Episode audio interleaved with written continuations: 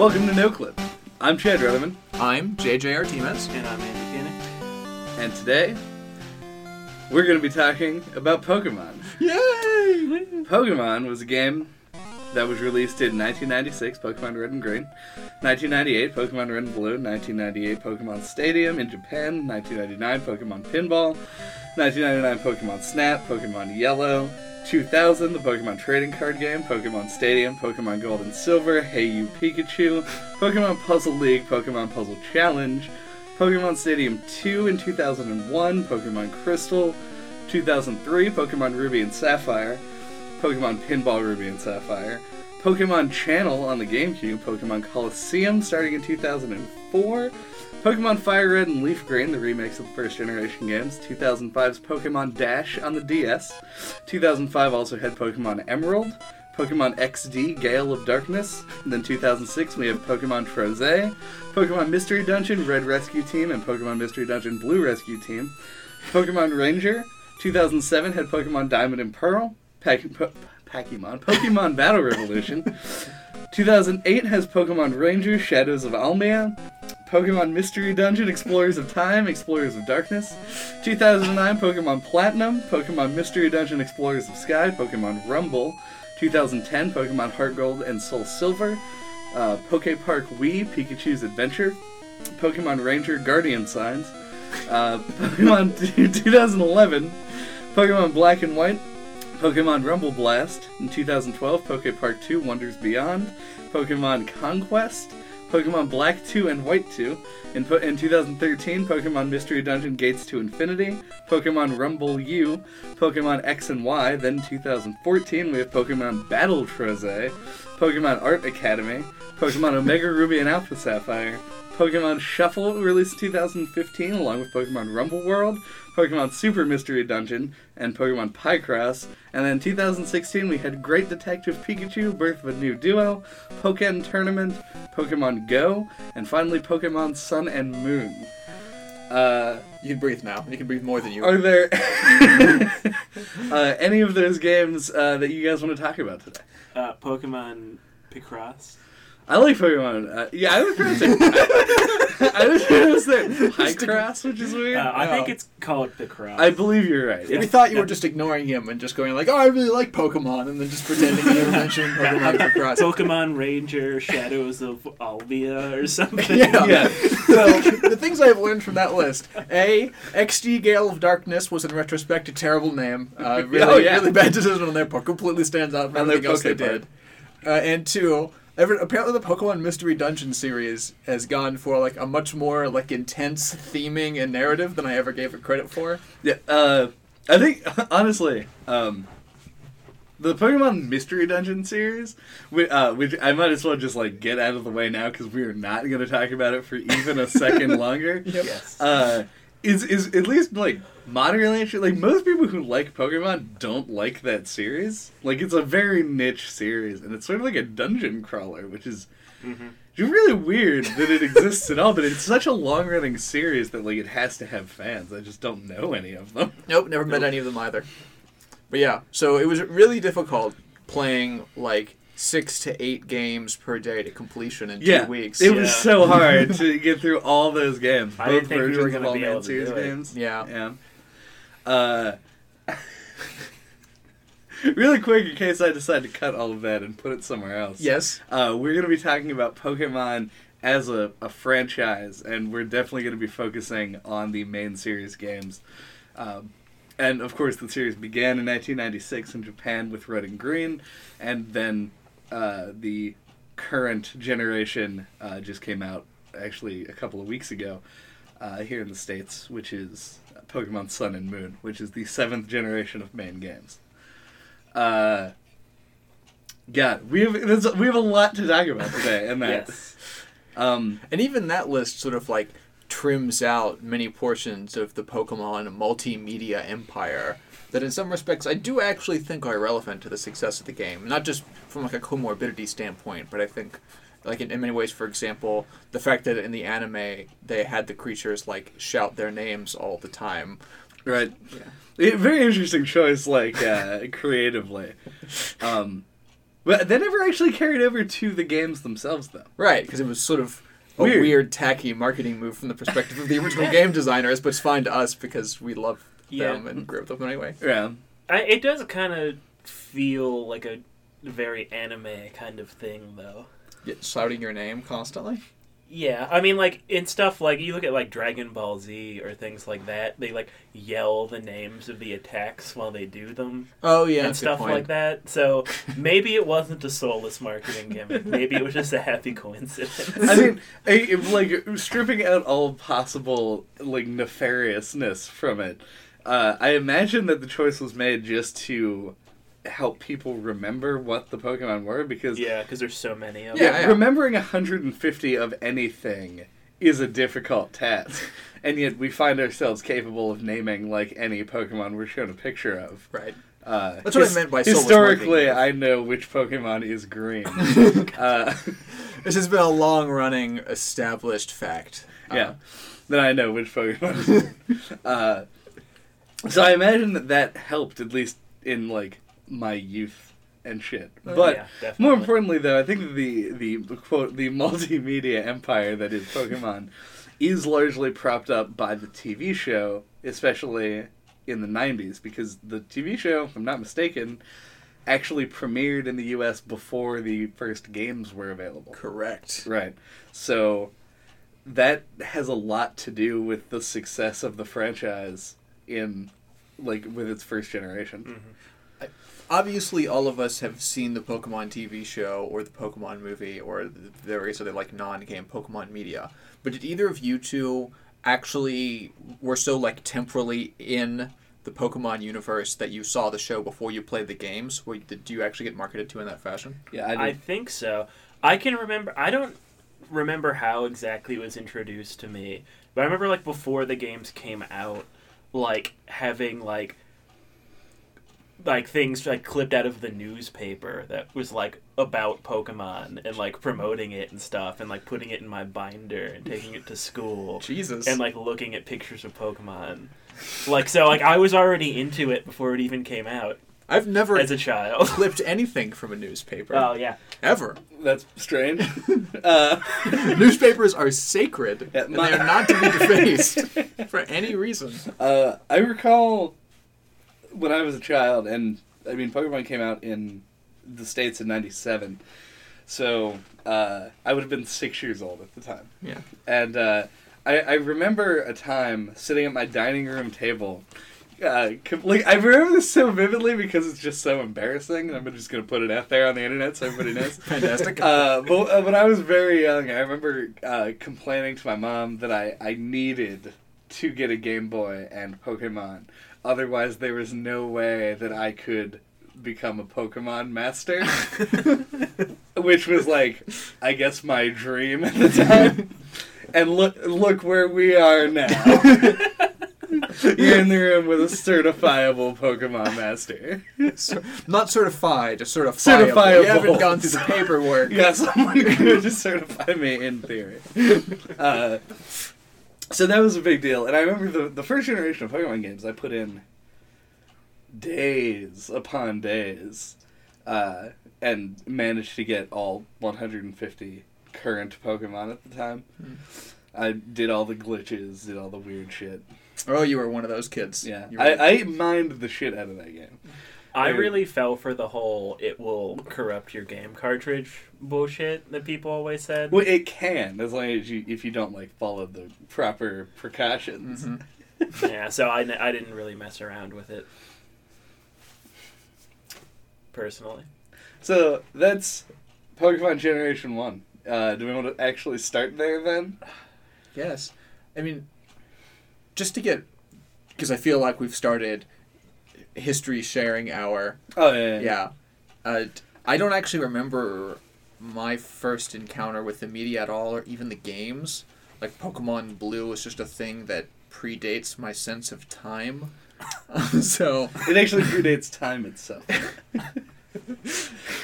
I, but I was never, I was never maddeningly into it. I remember I liked Gold and Silver when I was a kid, actually more than the original games. But I think that might have just beca- been because I'm capable of remembering those feelings. So there's a chance that there is walled off in my mind like an extremely happy five year old just going like ah, with like blue in his hand, somehow not breaking a, a, Game Boy controller. But I think of the three, I can safely say that l- lifetime I'm probably the least into Pokemon. But because I am a human being of roughly like in his twenties in the modern day, that means I'm still into it enough. Right. That yeah, that's it's almost unavoidable uh, if you played them as a kid to to not have at least some form of nostalgia for them. Uh, and it, it's a testament to how well the game can sort of like get its roots into you. It, it like even in its marketing slogan of "Gotta catch 'em all," that just breeds compulsion. Like you, you're like I need like you don't just like walk into a into the tall grass and run into a Pokemon that you haven't caught yet and not try and catch it. Like in other games, I can imagine bypassing something as optional as collecting everything easily. But Pokemon has it; it's so much in the like, just in the fibers of the game's being to do that that i it isn't a thing that you would even think to, to Ah, skip see, over. I don't have those. Fe- I don't share those feelings. Like that aspect of the games has never appealed to me at all, and I've never even tried to catch all the Pokemon in a Pokemon game. I've done it twice, but my i- implication is less that you are like you're you have the impulse to go and actually collect all of them, but like you wouldn't skip an opportunity to get a new one in a game just because of how the game. Or are you saying that you would? You'd walk in and be like, Oh, "Oh, yeah. Skarmory, I don't have one of those. Fuck it," and just Yeah. like blast it. I and walk usually away. like build put together a team, and then just level those up and only catch a Pokemon if I think it's like really cool, and I'll end up with like twenty Pokemon maybe tops. I feel like we're kind of starting on like the second order of operations. That makes sense here in terms of the discussion, though. Like collecting is something that you do after you're bought into the value structure of the item. Like I want to collect all the Pokemon because I give a shit about what Pokemon are. And if we're going to be talking about the first generation of games, it, I I'm more curious knowing why any of us felt like collecting was something that we wanted to do in the first place. Because I do not buy into the belief that the Pokemon Company just like discovered mind control in 1996 and just successfully sort of programmed into got 'em catch 'em all like a weird command that we as youth were doomed to follow to the end of our days. it's the Bioshock trigger phrase in the Pokemon series. Right. So, what do you guys think? Like, I, in the core of the first games, I was t- trying to think of what were the isolated reasons that this just latched on to the totality of culture forever. Why did it explode for the first time, and why did we care about catching them? Uh, well, if we go back to the TV show predating the games in the states, I think that like helped a lot because there were Pokemon that you liked on the show and you wanted to have them. Did the show was the show that representative of all like 150 Pokemon? Like, Maybe not all of them, but It like, did have the a, Poke Rat. a decent amount of them. Yeah. it, but okay, So I mean, so I'm saying that's a part of it. continuing to dig then it's not like at least within my memory the pokemon that were sort of revealed to you within the context of the television show were in and of themselves in the cases of most pokemon enough for you to really want to like own them and bond with them personally Well, and then they also, I mean, they show them doing cool things. It's like I feel like you you get you you present kids with these like cool designed monsters doing these cool and unique abilities, and then you're like, you can catch them. Like you can essentially make them your pet. It, I did, that's something I think that's really appealing to kids i completely agree. It because yeah there's a bit of a power fantasy there too. And also it's like you you make the you you make the pokemon into characters on the show which is just another way to like get kids to latch onto them even more. I don't know if you have a specific response to that, but I think that that's definitely like a large part of what uh like the the show like the the anime got made me interested in the series playing the game and getting to the end of the game is what made me want to collect them all which is is mostly it's, it feels so weird to say that for some reason uh, because i just feel like i'm marketing for nintendo right now Yeah. uh, but after when I like after I finished the game, I just wanted to continue playing the game, and the game gives you this other goal that isn't enforced in its systems in any way. Mhm. That's just like, hey, there's a bunch more of these things out there. Like, why not go get them? I don't think it's fair to say it's not reinforced by the systems. I think like the link cable, for example, was a pretty, and then the, the whole the division between the systems shows. That's a completely optional, sold separately part of the game. I, though. I agree, but I think it has a lot to do with the way that the game sort of intruded into the culture because they Mhm. made explicitly part of the design and, like like the, phys- the physical objects that you did in the game forced you to go out and socialize with other people and talk Mhm. about the Pokemon. It wasn't you, Right. you were given an incentive to do things with your friends that really hadn't existed in games before that point. But going back to the thing that you said initially, though, when we're talking about how like it, Pokemon was the start of this like media empire approach that a lot of things sort of did, not necessarily related to video games in the '90s, where you had this like weird cloud of interests that were all sort of intruding on different zones to try and like control the lifestyles of kids. I think if we're gonna want to talk about specifically the exceptional qualities of Pokemon and how it has become this crazy thing that every human being in the United States is forced to be aware of on like pain of social expulsion. Like what about why wasn't Pokemon Digimon? Like I, I want I, I'm particularly interested in the things that aren't congruent between those two properties and their designs. Um, I think well, Pokemon was first. Yeah. At least here, so I think that's you're always gonna have brand loyalty where people are like, I don't want to play Digimon because it's not Pokemon. I, Uh, I I think that the difference and like the reason for Digimon's failing as opposed to Pokemon's success is a lot has a lot to do weirdly with the like we we're dealing with a classic hook 'em while they're young situation because Pokemon has and will always market to a very young audience Yeah. and Digimon attempted to usurp that by targeting the teenage people who were still playing the Pokemon games, and that aesthetic just doesn't sit well with people. And it's much easier to market to like a huge group of small people and then work up from there than it is to work like target the edgy teenage kids and attempt to make that relevant either younger or older.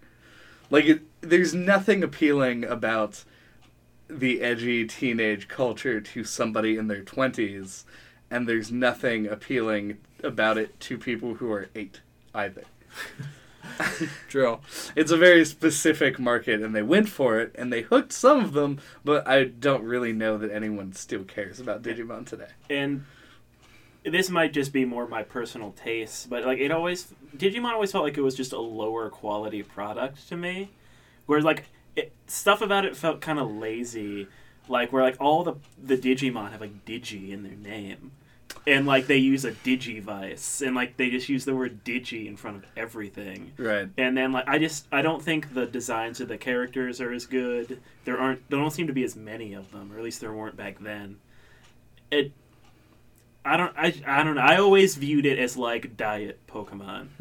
That's a valid view as well because like you can tell the like amount of creativity and work that goes into designing Pokemon as opposed to Digimon, which were like, what if we had like a Velociraptor that was like small? And they're like, done, put it in. okay, okay. That's the main character. That's the mascot, yeah. Glad we worked that one out. Yeah, it, it always felt like it was trying to cash in on Pokemon like the popularity of Pokemon.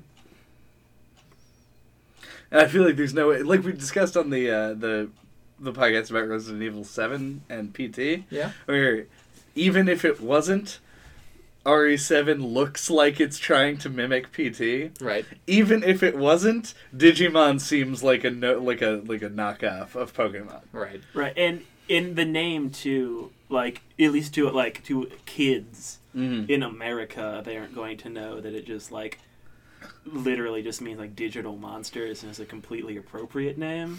like it just seems like it's a ripoff of Right. the Pokemon name. In fact, up until just now, I had never thought of it as anything other than just a ripoff of Oh, Pokemon. yeah. I just intrinsically associate the two in my mind and assume that Digimon is the lower quality version of it. well, I mean, it kind of is. Right, yeah. Uh, also, you would be, uh, but you might be potentially surprised to know that Digimon as a series of games is still a thing. And in fact, the most recent game in the series has come out to uh, pretty good reviews, actually. Weird. yeah. However, it is like creepy anime girl, like bordering on disgusting over sexualization Like of its it- female, like 14 year old Like it's main almost character. like hentai, or Right, yeah. They Or- Eki or whatever Yeah. other weird Japanese na- words I'm pronouncing incorrectly. Did not expect uh, Digimon to be quite that edgy. I Yeah. Frank never even thought of it as edgy prior to this conversation. Uh, well, I mean, it's edgy in comparison to Pokemon, and now it's edgy Which in is comparison. Yeah, it, right, it yeah. and now it's like, edgy in comparison to good taste. Digimon always tried to be like that, like '90s like version of what what kids think is cool. Mm-hmm. You know what I mean? Like, yeah. So fuck Digimon. We're talking about Pokemon. Oh, dude. today. While we're talking about Pokemon ripoffs, Yeah. you guys remember Monster Rancher? Yes. Dude, this came up not too long ago, and every time I've brought Monster Rancher up ever in my life, mm-hmm. everyone has always gone like, "Oh man, it's been like years since I thought about Monster Rancher." But I think we we looked it up, and it is also still an ongoing series That's so strange. somehow. I just, they were games, right? Yeah, Okay. and it had a TV games. show. as Okay. well. I just the only thing I remember about it is like a a kid and like an orange cyclops. Yeah, he was. He looked kind of like a comma that hopped around. He did. He did. That's so weird. There was also one that was like a penguin that had like a shell, like a green shell. This is you've gone to, you've gone to a second monster in Monster Rancher. I'm not gonna be able to All right. remember. They never repeated their names as a, as a manner. Oh, This is the speech. problem, That's why they we don't probably- remember. Yeah. Yeah, they probably just growled or like spoke English or something. Yeah, God, English speaking monsters. Yeah. Shit. I think Like Digimon Meowth. talk't too. I don't care. And now Rotom. None of us care. And Why do we? Mewtwo. God, we don't care about any of these. But anyway, back to Pokemon. uh, so, man, it's gonna be difficult to somehow transition this conversation. uh, just beat it like I did. Just punch it over and over again. Just yell, make annoying noises until the podcast goes where you need it to go. uh, the first generation Pokemon games, though, that uh, are basically what we're talking about here is it, its lasting influence and how it worked with other media and ended up spawning like a thousand things that are just like it. Uh, the the first generation games, honestly, are special. hmm Not that special. Sharpening Uh, a knife here. I know. I'm, I feel like after the uh, the Pokemon Snap podcast, I don't. I feel like I can't ruin any more childhoods. Mhm. Uh, but the first, I because I replay the first. I know that Andy, you play the first generation games like perennially, like it's Yeah. a tradition. I was playing. I used to replay it every year, but I don't do that anymore. it's probably maybe like every other year Yeah. now. I I replayed them for the first time when the DS re-releases came out. hmm And I'm like fairly convinced that they just are bad. Make your case. and, and I'm saying they're bad in comparison to other Pokemon games. Oh yeah, What? like So with yeah, I, well, I sure, but that's well, not. Oh. What's the yeah, I was relevance of that don't think- comparison? because tons of sequels are worse than their originals, and Pokemon I think is a special case where the games literally just get better every single time. Like they've never dipped in quality. For. I'll I'll mostly agree with you. Okay, but the okay, so the first yeah, I don't think anyone would argue that the first games are the worst in the series. Oh, So many people. Well, would okay, agree. we're not talking about stupid nostalgia blind Gen One or But those are the people who are going to be listening to the podcast. Yeah, we're making so many enemies on this Yeah. podcast. All right, Okay, listen fine. up, stupid nostalgia blind Gen Oneers. you know what the worst thing in the world is? Uh, bag item limits. That's fucking awful. I don't want to put TM13 in the box so I can carry a fishing rod with me because that's bullshit. Uh, uh, additionally, uh, what the fuck was up with the EV system in the first game? Why not just max all the stats? That makes sense. You're already talking about EVs. I'm sorry. Yeah, that we're was a- 20 minutes in. second We've point. passed. Uh, I mean, that's that. It's a pretty huge jump. All right, between, okay. like How about quality of you life walk things. way too slow in the Yeah. first generation game? Yeah, that's no pretty annoying. Good, good. That's, that's something that, that more than 5% of all people who have played the games would know about. Good. Getting back on track Yeah. here. Uh, I mean, I, I, it's it's hard to describe. I think it's just coming from the later generation Pokemon games, going back to the first one. But everything just seems so inconvenient in comparison. Like I had forgotten about the item limits, either from time passing or just because I forced it out of my head because it's such a bad decision Mm-hmm. that it, it, it just uh like replay it i just I, like i quit like midway through i was like i'm not gonna finish this i don't care anymore like Was it just a memory limit issue? Well, it's got to be. yeah it's it's got to be technological but like but i mean they still store all that data just like you have this item but it's in a box presumably that's just a switch sure, sure. I because gold and ever- silver didn't well maybe it did actually It i did. don't it, I it had the item yeah, limit I think- bi- a bag limit I think that Diamond and Pearl were the first games that didn't have a like an item limit. i'm like almost 100% sure that the third generation games Uh, did it, it, they might have, but I thought I remembered like that being a thing I was excited about in Gen Four. just to keep the weeds from curling up into a podcast where we still have to talk about all of Pokemon. Oh, that's a good Yeah, point. Uh, have you ever played Final Fantasy One? Of course not. Oh, I love Of Final course Fantasy not. one. Yeah, what what do you think I am? Have you Some played kinda- Have you played any NES or SNES era RPG? uh Chrono Trigger for the podcast? Oh, oh yeah, Chrono Trigger was for the SNES, wasn't it? Yeah, didn't have an item limit. Uh, lots of the things that you are talking about are just some of the RPG conventions of the era that end, that ended up being brought into the design of Pokemon. I'm assuming because their attention was directed to a lot of other extremely important places Right. where they weren't trying to reinvent the wheel on this like on things as like minor and quality of life as item carry limit systems. they were instead trying to design hundreds of unique creatures with like distinct move sets that can combine into thousands of team combinations. Right, and and I understand like Game Freak had only made I believe one other game with Nintendo at the time, which was Yoshi on the NES. Oh, they Um, had a game like a obscure 2D platformer that they made as well. Right, but it wasn't with Nintendo. Oh, okay. Right. Um, so I, I imagine they were at least somewhat under the gun. I'm not going to try and make any sort of claim about the development of this game. Yeah. But I feel like the item limit has got to be something that comes up when playtesting a game. It's like you don't put out a treadmill that every once in a while stabs you in the leg with a knife, and you're like, oh, I should really work that out, but. I really, I'm not trying to reinvent the treadmill here. I'm not going to iron out the, the bugs. Chad that Rutherman comparing having to carry less than 99 things to being stabbed No. in the leg. You can carry 99 of anything that you had in your bag, but you can only carry like 16 different items. It was more than 16, wasn't it? It wasn't many.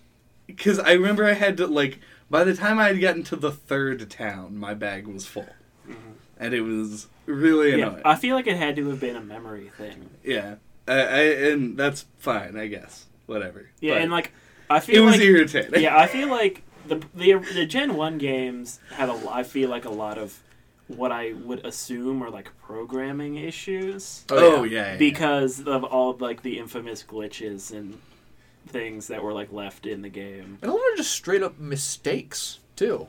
Like, Mhm. Like the uh, the relationship between ghost types and psychic types. Oh, what do you mean? And it was a wasn't it just a straight up programming error? Is the reason that psychics are immune to ghost types in Gen One? Mm-hmm.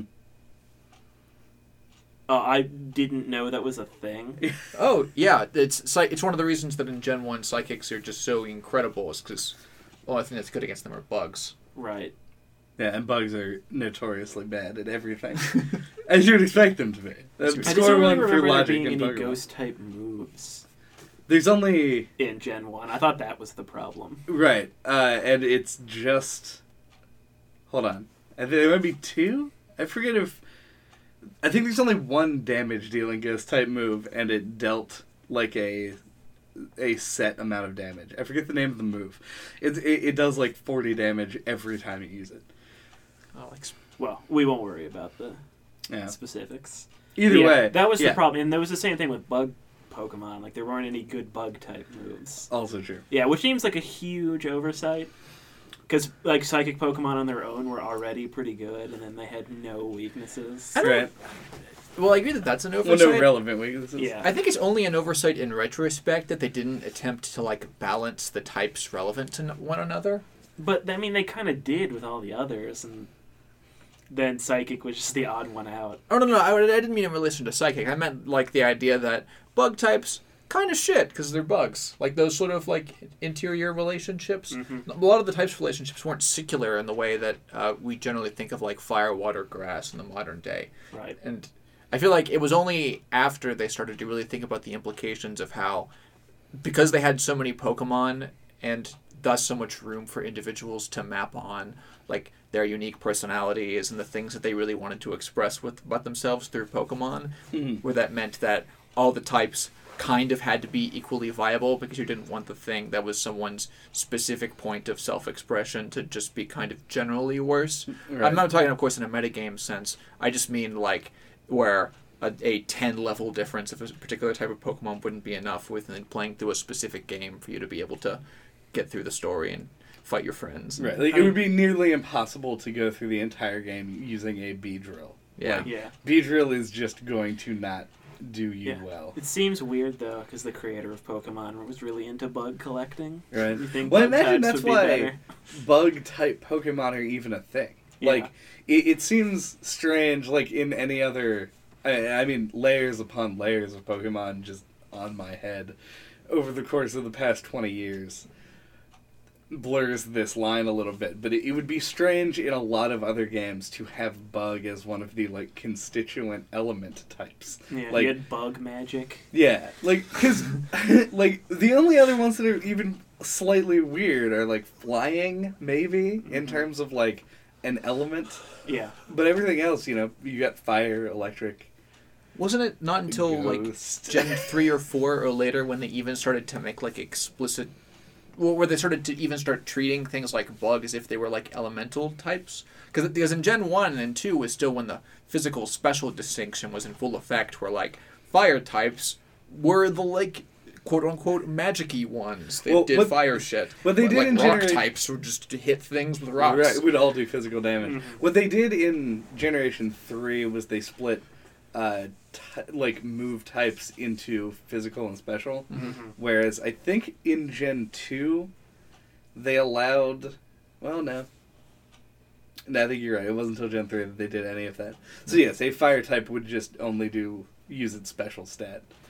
Uh, I mean, there are lots of balancing issues uh, in the first game, which, once again, this is the evolution of the series. If I wasn't as, as hooked into the games themselves, uh, or into like the franchise of Pokemon when I played the games, yeah I honestly don't know if I would have enjoyed them, like just picking them up and playing them, because replaying it is not. It was not an enjoyable experience for me, like whatsoever. Yeah, it is kind of weird to think about because I think the games, even for their time, were like kind of. They were below average, like quality, I think. Yeah, I could not disagree with either of you more on this point. I, I cannot believe what I am hearing about re- like retrospectives on the first gen Pokemon games. I mean, like, don't get me wrong. I I might be the biggest Pokemon fan here, you are. and I'm the one who's replayed the original games the most. mm-hmm. But like, think about like other games from the late '90s, and then look at what the way Pokemon Look at looks. dinky ass Pokemon. and like the way like all the problems and issues it has and like in balancing and programming yeah, and, like- balancing was basically not even a thing in the game. It was it was incredibly unpolished. Yeah. It was absolutely a rough around the edges game, even when they had enough time to re-release the game in different versions in the West. Hmm. yeah i mean But- like late 90s you have something like ocarina of time on the n64 then, Well, there's a technology thing and there then as well. pokemon Yeah, like Yeah. it just it feels even for its time i think it felt like very like unpolished and i think the rest of like the pokemon media really held the games up They I agree that the media as opening discussion showed was incredibly important for all of the sort of cultural adoption. Mhm. But like the design implications of let's make an RPG with in effect 150 classes of which you get to pick 6 is incredible. It's I mean, I think the concept is like, I, I feel comfortable calling it genius. but that's what people latched onto was Yeah. the concept. Yeah, yeah. I the ideas that I'm Pokemon talking- we're talking- represents are phenomenal. Like the the things that they put out that began the series are all very good ideas, but the game's actual design and development fell short of what you would call a like successfully functioning game. Yeah. It had lots of problems and it it literally took them one iteration to get everything mostly correct. Like when they got to gold and silver, everything really picked up from there. They mm-hmm. understood the balancing issues. They Added two two types. typings that like shored up the matchup and made it so that you actually had a counter to things uh, when playing it, like online or more specifically when you're playing the main game you actually have like the rock paper scissors that they want to exist. They want you to be able to make a rational choice. Whereas in, in the first generation it was like there were a lot of things you could do to just win without challenge. And that is by definition not good design. When viewed through the lens of i like an exclusively single player experience, which I think, as part of the whole weird transmedia nature of Pokemon, I don't think is always the most important thing to do. Right. Like, especially considering, I, I guess, I guess I should just ask you guys this initially. Uh, when you were kids, how much did you like level up your Pokemon, and how much did your friends level up their Pokemon? Uh, it's hard to say because like I feel like we all had the friend like once you figured out the rare candy cheat, like everyone just had level 100 Pokemon. That's why I grinned menacingly at JJ. All of my Pokemon were level 100. I had 150 level 100 unique Pokemon because I'm a turd. Uh, I was also six years old, so True, like, don't true. fucking Yeah. blame We were all It's like. I Yeah. think, God, it, it's it's a total guess here, Right. uh, because it was so long ago. But I feel like the first time I played through the game, my Pokemon were probably all around like, like right below fifty or something. Mhm. Before I beat the game, like slightly under leveled. Right. Yeah, I don't know what the, the the meta or whatever of Gen One is. Not in terms of the like multiplayer battling, but when you finish a Pokemon game now, your Pokemon generally are level like six between sixty and 70 I would say is a fair hmm estimate. So I think Gen One was a little bit lower, but The, the reason that I was asking about that is because I felt like part of the really interesting experiences that you have, part of the reason that Pokemon got everyone talking, were the things that you did outside of the game that were nonetheless facilitated by the design of the game. And because you had, like, no matter what Pokemon team you chose, by the end of the, like, personal path, you would hit, you would be stopped like around 50, but the XP curve continues to, you know, exponentially grow and get mm. harder and harder to level.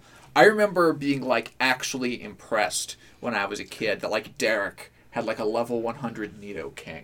And I don't think I ever had any level 100 Pokemon until Gen 2 at all because I just didn't put in that much time into the games and I didn't have the friend group that knew about all the hacks. Like I didn't even know about MissingNo until I was like in high school. Oh, For an really? example. Yeah, really. I, Yeah. I just uh, within the, the groups of people that I hung out with, that information just wasn't it didn't spread. It was pre-internet and certainly pre-access for, for kids our age having the internet. Mhm. So Yeah, I feel like I knew all the glitches. I have. I'm Or probably most of all the big ones, anyway. within like some number of feet from us, like a collection of like weird Pokemon reference material that I bought, like from Toys R Us and shit when I was a kid. Yeah. Uh, it's kind of strange. I, I don't know. It's uh, I mean, I definitely remember leveling Pokemon to 100 without cheating, right.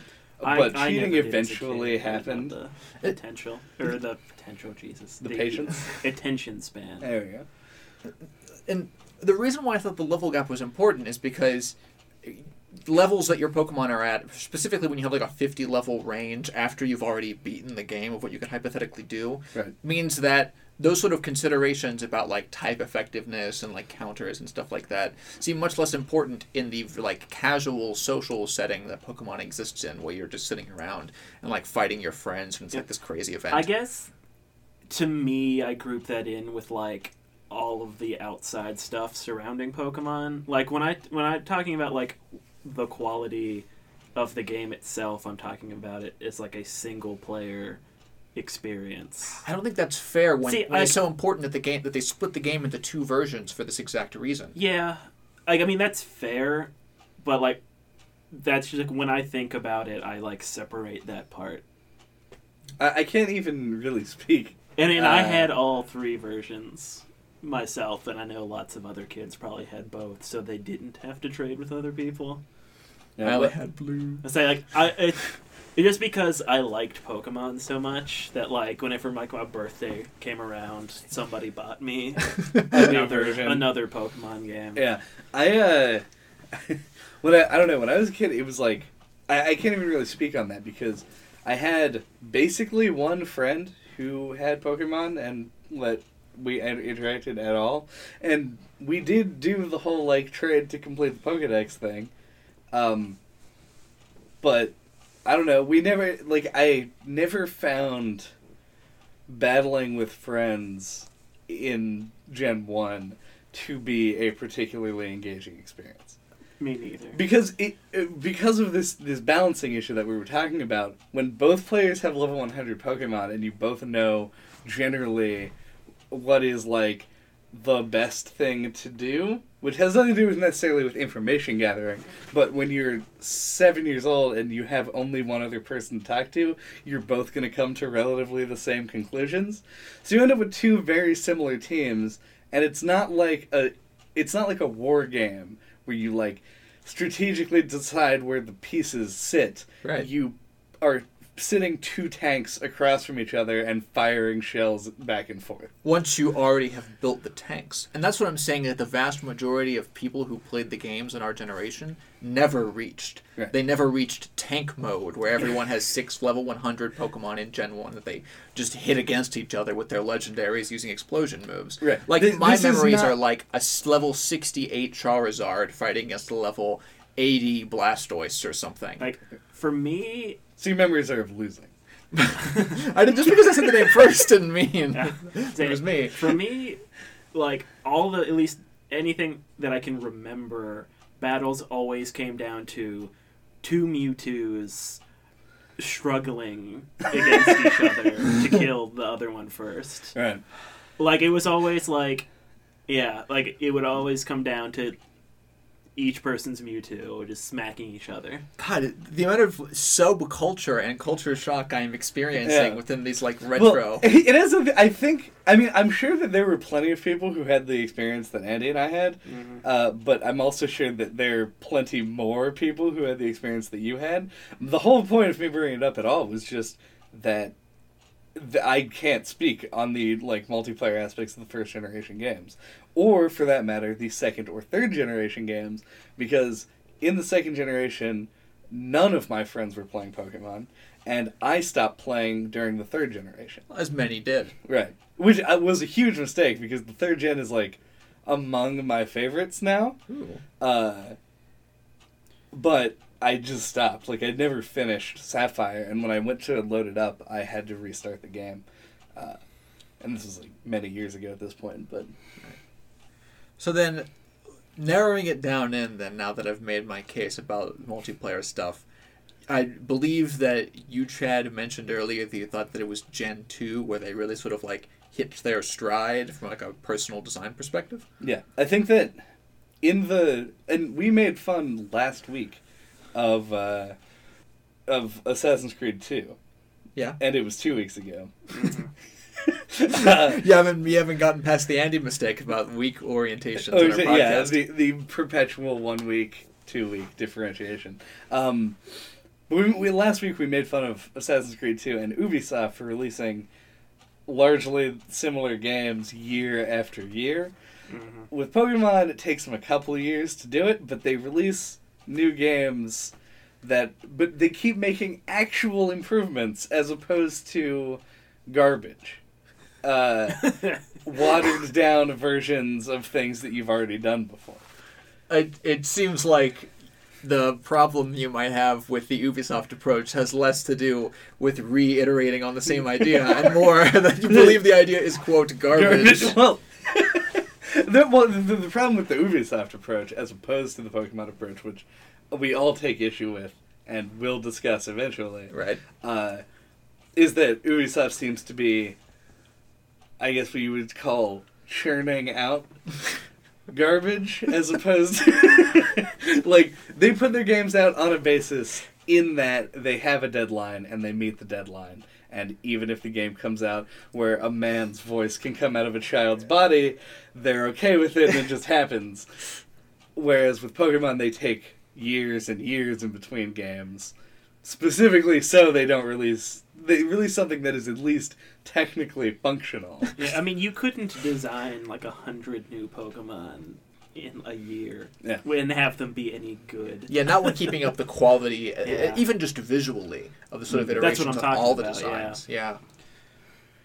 Why Um, are they so good? Why do they look so beautiful? All the Pokemon. Because they hire artists to design them. Well, is that we, we also not have the to, case? We have to heap a lot of credit onto uh, Ken Sugimori Yes. because he is the principal designer of all the Pokemon. like the artistic design and look of the majority of Pokemon comes down to his yes or no, and yeah, he's I- not really fucked up. No. Nope.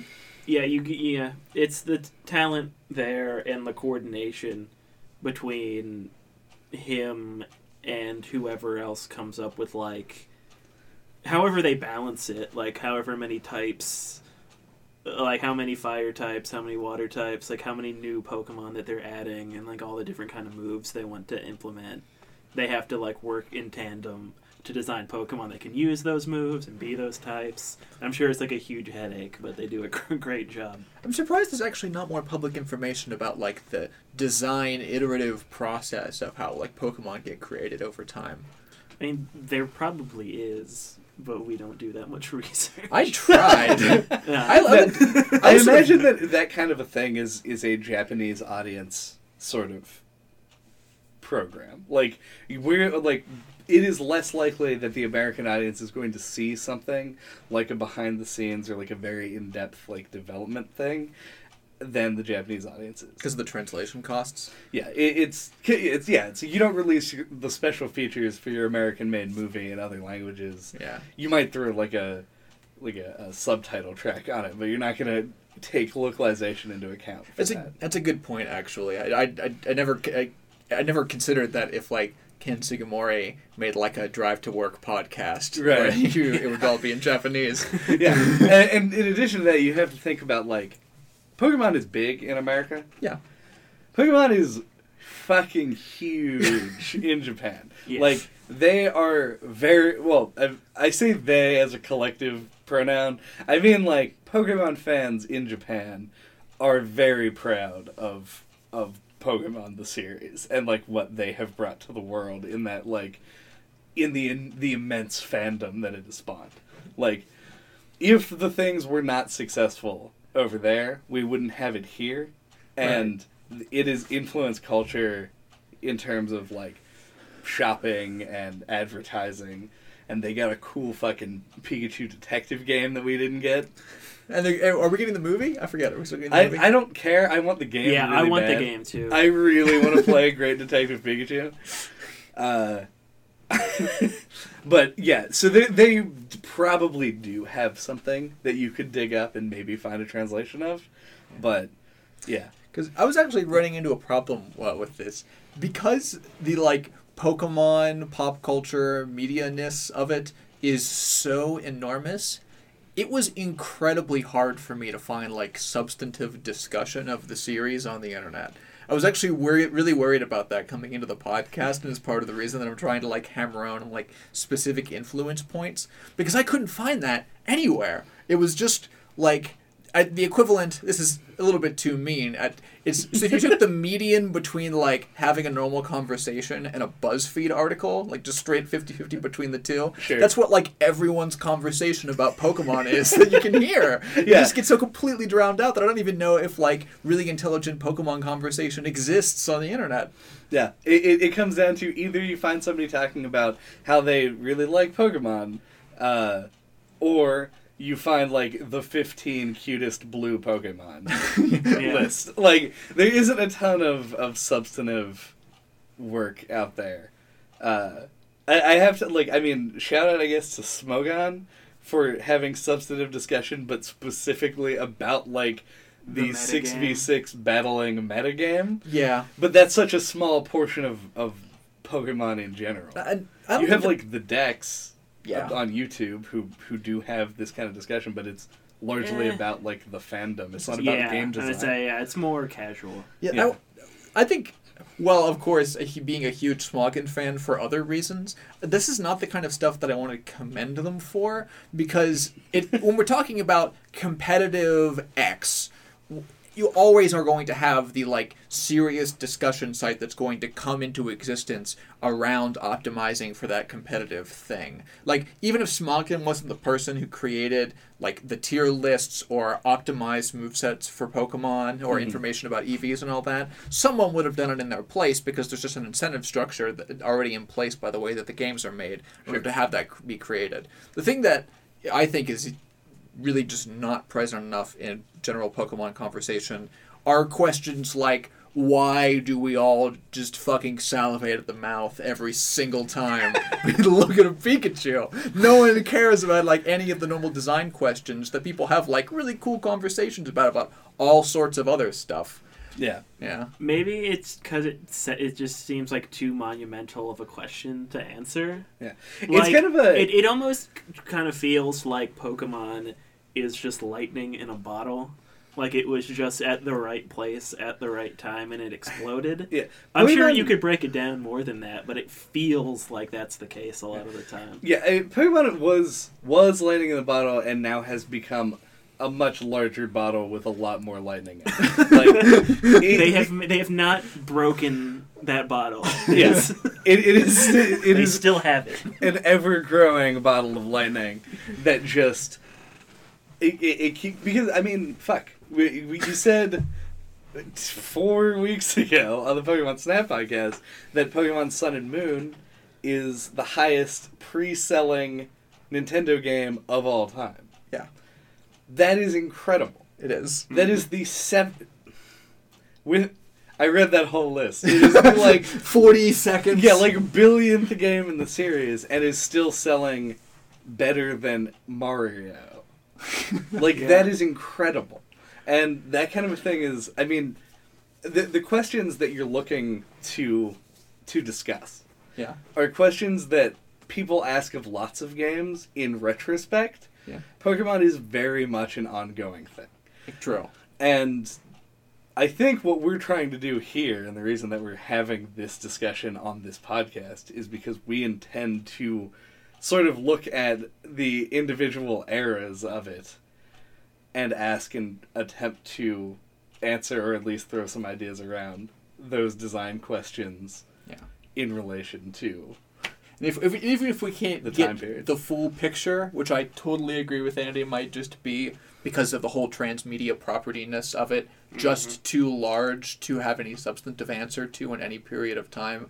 I at least want to have questions about specific design decisions, which is something else that I think Mhm. is small enough that we can zero in on, but still substantive enough and lacking in the popular culture that I think is valuable. fair enough. in that case, do we want to take a break and come back and try and do that? Maybe. We're gonna take a break, and then we're gonna come back and we're gonna talk about Pokemon the game, Maybe. the JRPG. Maybe. We've got an We're hour gonna talk without about saying Pokemon JRPG. Ranger Shadows of Mordor. Yeah, Pokemon XD Shadows of Mordor.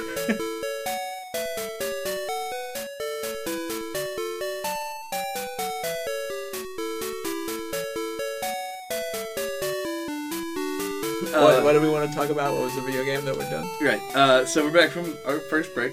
Yep. Uh, of potentially one million breaks. and uh, one thing that we were discussing that we're sort of getting into at the end of that first half, we're Mhm. kind of in the middle of the first half, uh, was that between generations, uh, the games, when they iterate, actually do have improvements. That That's nice. That's, yeah, they they improve upon the gameplay, and when they try something wildly different, they usually make it something that is not like an absolute requirement, right? True. So we discussed uh, just a minute ago, not on the podcast, how much we dislike Pokemon contests as a thing because they don't make any sense, right? Right. It, it, it's it's kind of they're weird. They don't really do anything for you. You get ribbons. They make me question my masculinity. Yeah. I'm, not really. You do not you do not play a game for eight year olds, so Yeah. you question how manly you are. uh, I don't want to have to think about how attractive my Scyther is ever. Not once. Your Scyther is probably cool, not cute. Because their moves are. Okay. Don't Uh, talk to me about the mechanics of Pokemon contests. I had to do them in uh, Omega Ruby and Alpha Sapphire in order to get uh, Garchompite. I would like to quote the distinction made by Sans and Undertale between can and have to in video games. Uh, I wanted a Mega Garchomp. Therefore, I participated in Pokemon contests. At what cost, Chad? Uh, whew. well, not that much because they introduced cosplay Pikachu in those games, who basically just wins contests automatically. What does cosplay Pikachu dress up as? Uh, depends on what type of contest you're entering. I forget all of his like. Don't put me on the spot. Uh, I'm sorry, I'm sorry. I just wanted to know if there was like a cute football Pikachu that I didn't know about. There's about. not a football Pikachu. There is like a there's like a rock star Pikachu and like a princess Pikachu. like a football. Other people who cosplay as footballs to major. no, I thought you meant like football, like a football player. Oh, that would People usually don't also cosplay as like just a like a rock music, Pikachu does because yeah. Why did we jump right into contests? Oh, because they're an example of something that Uh, was put into a game mhm. but is not like a necessary thing. When Pokemon, this is something I talked about in the Pokemon Snap episode, but Pokemon uh, tends to like to just sort of throw things at the wall and see what happens, but they do it in a very safe space. So you end up with something like contests, which largely you don't need to do. Uh, like poke blocks in the third generation, which was only necessary if you wanted to, a melodic uh, the battle frontier in the later yeah. generations. Yeah. yeah, Gen three, I believe, was the first one that had Battle Frontier. Mhm. Yep. Um, and that kind of a thing. I mean, obviously, from my perspective, Battle Frontier does just seem like an improvement over the previous games, Yeah. Yeah.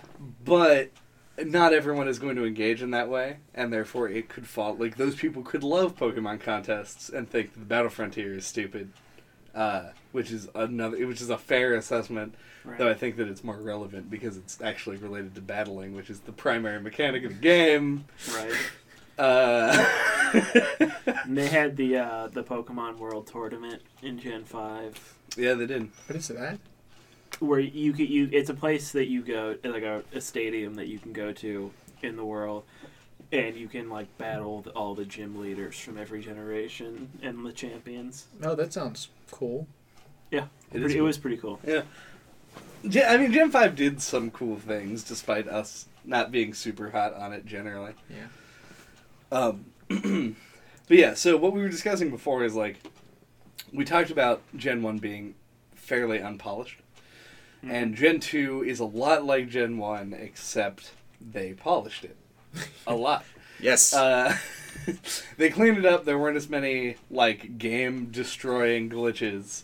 Uh, they reworked the battle system and the EV system, so Pokemon became more customizable if you knew what you were doing.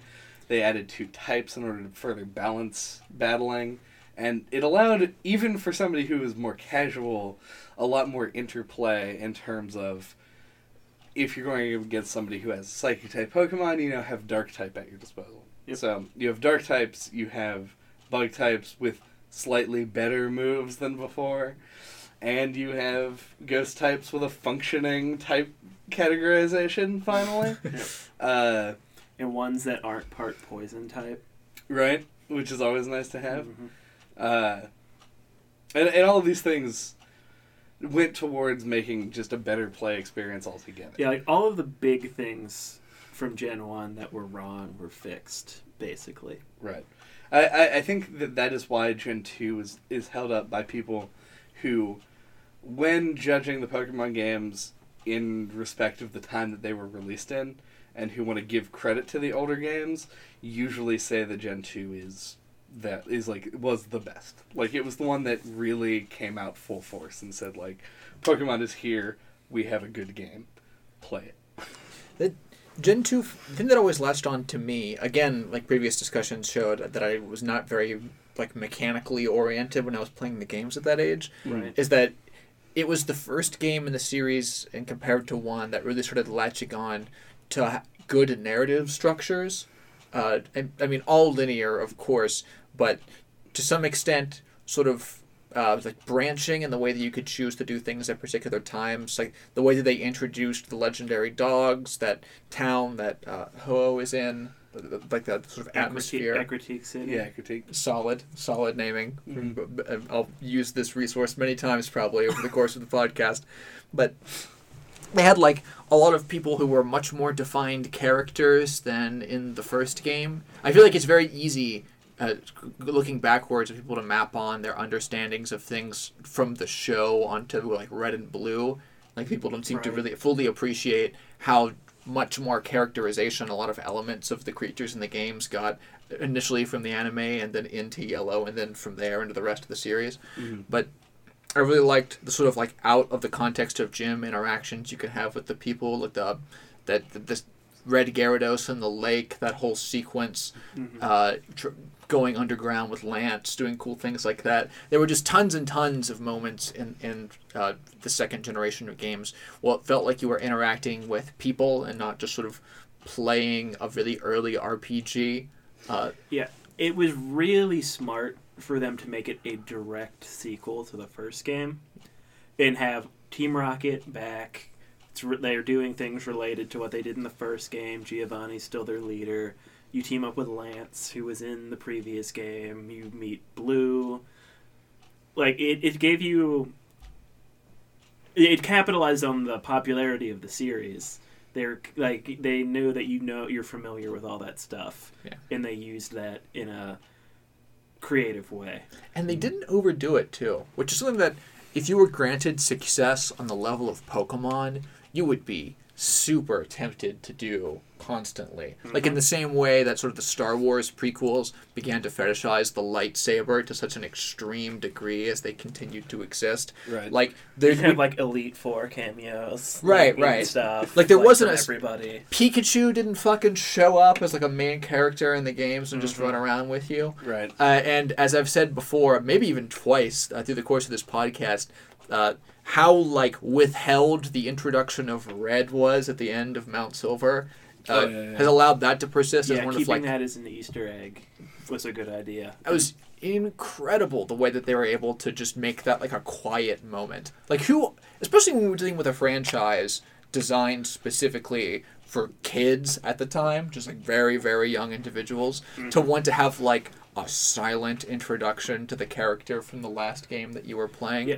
and I think I, I've heard this before, and I'm pretty sure it's a legitimate fact uh, that they thought this was going to be the last Pokemon game. So they really like try. It, it shows that they really tried to make this as good as they could, Mhm. and that probably was a motivating factor in like setting in in the way that they designed like that encounter. I think specifically. Yeah. In addition to a motivating factor for them to create new Pokemon. Yeah. Because I, I feel like there would be. uh, Like, the existence of the Pokemon is obviously the, like, impetus for the existence of Pokemon as a whole. Yeah. Um, and is the, like, the primary selling point is that it's a JRPG, but your party is constantly changing, and you can kind of design it the way that you want out of a huge roster.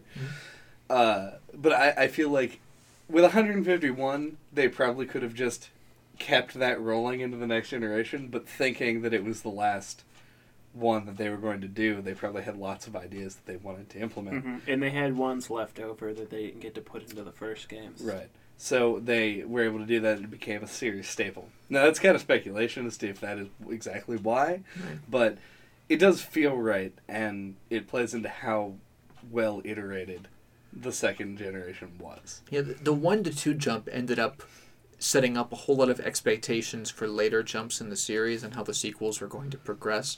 How safe they played it initially in Gen One, uh, i i within the context of just the second generation's game, it was sort of sort of like this is something that probably both of you won't be able to appreciate as much, but it reminds me very much of the sort of reference to like the pre the prior iterations of the series that like Fire Emblem Awakening had, where what they were trying to do was sort of create a swan song, and when you're doing that, a lot of what you're doing is supposed to be iterative. You're not trying to trailblaze, and because they treated it as like this weird sort of final moment in the Pokemon saga, and thus for that reason tried to stay very similar to the incredible cultural sensation that they had created.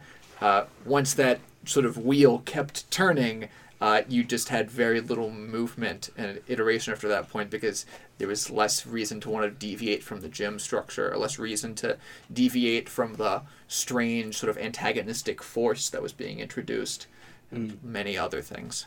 Yeah, so yeah, there it, it created a host of like tropes that would go forward Mm-hmm. as being necessary elements of a Pokemon game. Yeah, it cemented the formula. hmm But one thing I did want to touch on um, before moving forward uh, is that idea of of the games having like personality for once. Yeah. Because in as, as you said, like in the first game, you could talk to some people, uh, but Right. even in the first games, Pokemon were treated largely largely as just animals, and their Pokedex entries even sort of had that same theme where they were more of an ecology entry than they were a description of the Pokemon itself. Mm-hmm. And it starting in the second generation and then moving forward, we start seeing Pokemon develop like personalities. Yeah. And so you can kind of like because while you wouldn't assume that a caterpillar outside was like particularly joyous, you could read like the Caterpie entry and it would explain like why a Caterpie does a thing that a Caterpie does in like one pithy sentence. And it's that kind of a thing that allowed you to sort of connect with the characters in the game a lot a lot stronger. They kind of had to keep that going after the expectations they'd set up through like the early TV show and then tying that TV show in, into Yellow. Mhm. Uh, if if the, they kept treating the Pokemon like creatures and not like friends, uh, that would have created started to create like a weird sort of split off difference between the games themselves and the rest of the sort of Yeah. miasma of intellectual property. They had Yeah. to pick whether or not they were going to lean more towards the anime or the manga, because the manga is actually like really violent. And, yeah, like, and a lot- treats the in a lot a lot darker. more like an- animals. Yeah. And it was a smart move for them to pick the thing that had the greater cultural penetration and was known internationally. Right. And yeah, Not to mention the fact that like it would have created even more problems for them trying to skirt potential ethical issues. yeah, A lot of people have made comparisons to like dog fighting and all kinds of like even beyond that, like Satanism and like it is difficult for Pokemon to survive in this world that just want like once someone goes on TV and renounces you for being potentially satanic, that's when you know you've really made an impact. Yep. like that's a great marker for success that people were afraid of Pokemon. Oh yeah. If the if the church responds to what you are doing, oof. Yeah, that's uh, you, yeah, you've made a splash at that point. Uh, so we go forward, I guess, from there. Yeah. Um, and the games do continue to improve mechanically, and it's why I say that each game, each generation of the main series tends to be better than the previous one. Uh, and it's, you know, like moving to the third generation, suddenly we have, uh, well, we just get like the moves switched uh, into being physical and special, and they split the uh, special stat into special attack and special defense. And I'm sure they're like more fun improvements that I am just less aware of because I focus so much on the mechanical They, aspects. Yes. they introduced double battles Mhm. in Gen three. Um, graphical fidelity, Yeah, the- world design. Yeah, being on the Game Boy Advance is a big deal. Oh, this is something specific to Gen 3 uh, that actually traces all the way back to the totality of the series that I forgot to bring up in earlier conversations. But one thing that I always thought was really interesting about the series is how it sort of carries with it this like perpetual sense of mystery in the worlds that they create. Started initially by the surprisingly true like uh, schoolyard discussions about MissingNo and like random things that would be like bullshit creepy pastas in today's world where the internet can fact check everything. But Right. now it turns out that you can actually do some kind of crazy glitchy thing in Gen 1. And the Gen 3 equivalent to this is uh, like that disappearing island, right? They're like you have to Oh, do yeah. crazy Mirage Island. they do Right. crazy shit with like the game's clock or something in order to potentially get Deoxys. Very vague memories from my case because Gen 3 was the gen uh, that I actually ended up skipping, like many, many, many Me other too. people. Yeah, I, I this Gen three is when like the series had I think its biggest lull that it's ever had, because like and like early two thousands like Pokemania as people call it r- like died off, and like the series survived comfortably still. Oh, yeah. but like it was no longer at the forefront of pop culture, and a lot of people, you know, got like our generation. We were like in junior high, you know, like we all got a little bit older, and we're like, eh, Pokemon, whatever. Yeah. Good. Yeah. Um. I think that's It never, it was still considered at the time because it, while huge, was not, it, it wasn't sort of like lifestyle feature that we Right. all consider it now. It was And- still just like a kid's thing that, while much more successful, would still be, especially in the minds of many, equatable to like Teenage Mutant Ninja Turtles or something like that. Right. Uh, Whereas it, it was a like cultural mainstay for basically an entire generation. yeah. Since it had started, it had been like, yeah, like a. Uh, I totally forgot what I was gonna say. Uh, I think. I don't know. it had it had been a phenomenon. Mm. yeah. I think it is fair to call the, as you describe it, the Pokemania of like the very very late '90s, early 2000s, as a fad because it was quite short lived, Mhm. but it, it's a fad that had a very lasting impact.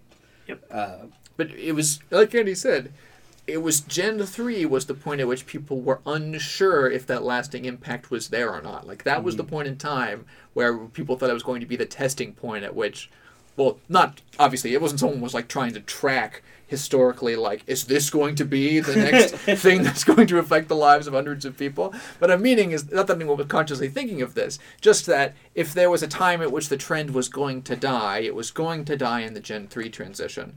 And while minor there were like other tiny design things that helped this. Like the fact that this was the first time where you finally had to say goodbye to your friends from the game boy oh, i'm Oh, sure right. could not have helped. Yeah. Mm-hmm. Mm. Were you able to trans? No, no No, I mean from Gen one to two. yes You could. Okay. Yes. Wasn't sure. and you only couldn't because of the um, internal clock battery fiasco of Gen two. Right. To anyone who's unfamiliar, uh, D- Gen two had a day-night cycle, which apparently like made the battery like it, you, it, it ate up the battery like way too fast, and like your cart when it ran out, you couldn't save your game anymore Right. on a Gen 2 cart. So it broke the chain. You couldn't trade from Gen 2 to Gen 3. Additionally, uh, I believe that the internal clock was actually the only reason that that game had a battery. Like, I don't think other Game Boy games had batteries. in Yeah, they do. They do. That's how They they're saved, is from the battery. them. Yep, Yeah, I've sure. watched you open up a Pokemon Red cart Yep, and I, I, replace the 'cause it- battery. It, happened Oh, to my red red has- card okay. too, and I Wow. changed it. Yeah. Yeah. Yep. But yeah, Gen 2 did have the day night cycle, which we forgot to mention, and that also stays as Oh, yeah. a persistent theme through That's the kind entire of significant series. because it actually impacted like which Pokemon were in an area. Right. It did, but I still mostly consider that sort of window dressing. I sort of was in my mind lumping the day night cycle changes into sort of the changes in environment. Uh, I- Yeah. I- it's it's sort of. Uh, I'm trying to think of a good way to say this. It's unfair to just call it window dressing because it's not. It has mechanical implications, and it's more important than the term window dressing would suggest. It made the places feel more like they were alive in the same way that like Irkut or whatever the name. Critique Say City. Critique City. Yeah, in the same way that that city felt alive because of a whole lot of really tiny changes they made about color and the way things were designed and the music. Th- There's a really important distinction, though, in there because, it, yeah, yes, I agree that calling it window dressing is unfair because I think that it's a huge step in terms of making Pokemon almost like a lifestyle thing as opposed to just like a game that you play in your free time. I remember, yeah. Oh, I was prepared with an example. Uh, I remember when I was, uh, uh, fuck, I don't know, young. Uh, what, what do you fucking call that? Young? young. Well, I, mean, I was? I was trying to come up with like a year, but I don't honestly remember. Youthful? but when I was younger, uh, I got cripplingly into Animal Crossing on the GameCube, and a big deal with that is that I would turn the game on three or four times in a day. I would turn the game on before I went to school. I went. I turned the game on when I got back from school, and I turned the game on before I went to bed because different things were happening at different times of day, and because Pokemon did the same thing, you would turn the game on in during the day and catch Pokemon on a route, and then you would turn the game on at night and return to catch different Pokemon. Additionally, they introduced. Uh, oh God, were Espeon and Umbreon on Gen two? Yes. Okay, and they were tied to the day-night cycle as well. Yeah. And Eevee, a very popular Pokemon, that kind of thing. It made you think about nighttime. and made you wonder what was different, especially in that pre-internet era.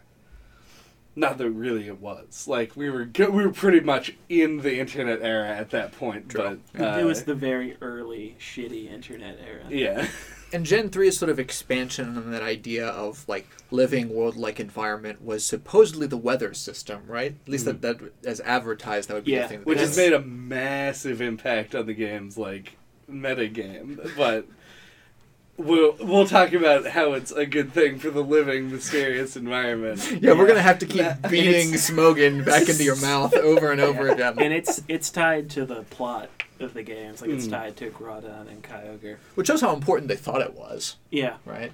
Yeah. But Oh, looking- also, just a quick thing of clarification: Deoxys is a it was an event Pokemon. yeah. Mirage Island was like a different thing.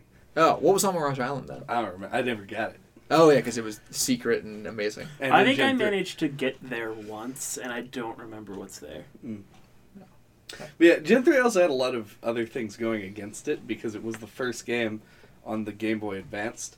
So it required a new piece of hardware. Like a Mhm. Game Boy was pretty ubiquitous. Like almost everyone had a Game Boy Yeah. for some reason or another. I know lots of dads who had Game Boys for Tetris Right. that other that their kids then got Pokemon to play on the Game Boy Yeah. uh, making dads in bathrooms very sad for years years to come.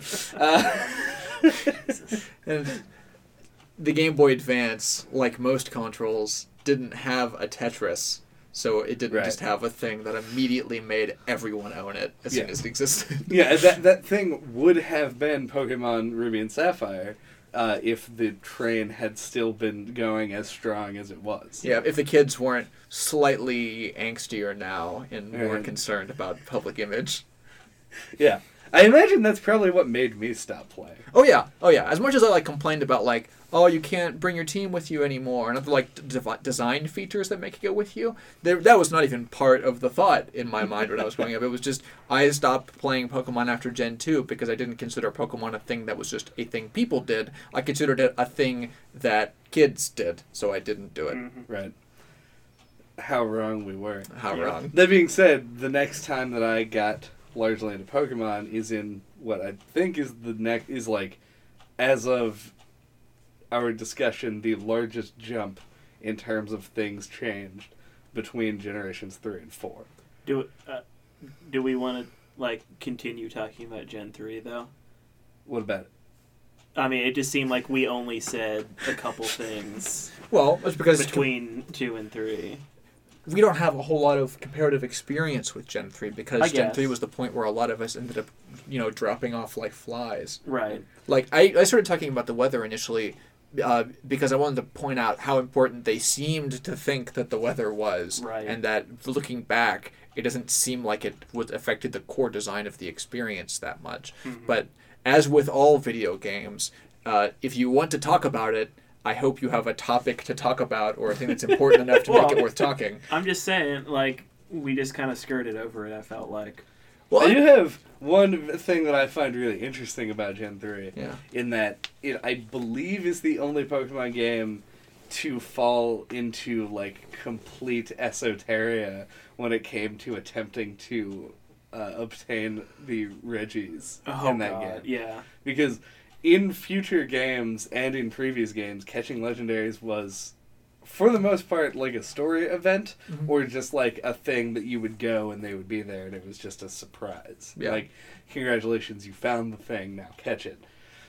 With the Regis, if you wanted to catch them purely on your own merit, you have to understand Braille. uh, in addition to actually finding them, which was significantly more complicated than like go to the power plant. Mm-hmm. You had to like dive into a cave at a certain time and use strength on a wall.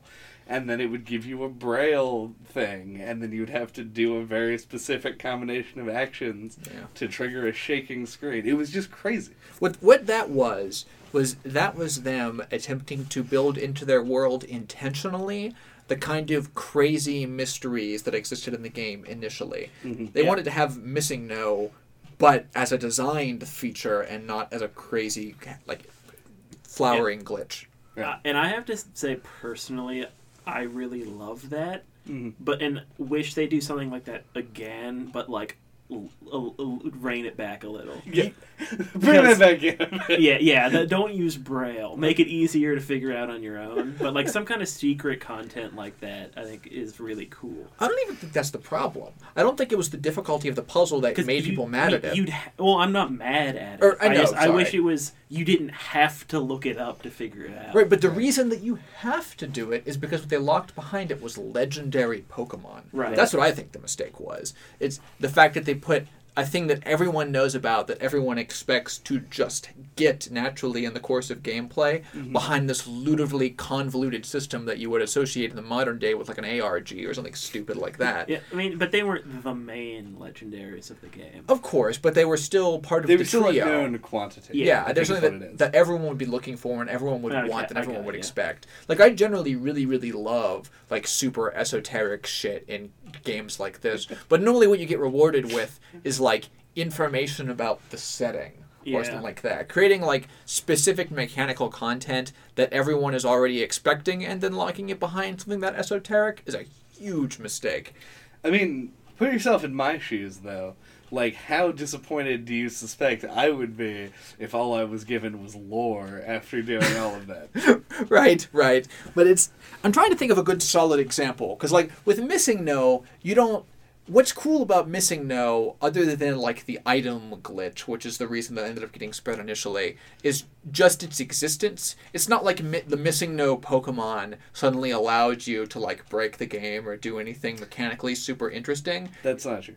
What do you mean? The MissingNo is an integral part of the 99 items glitch.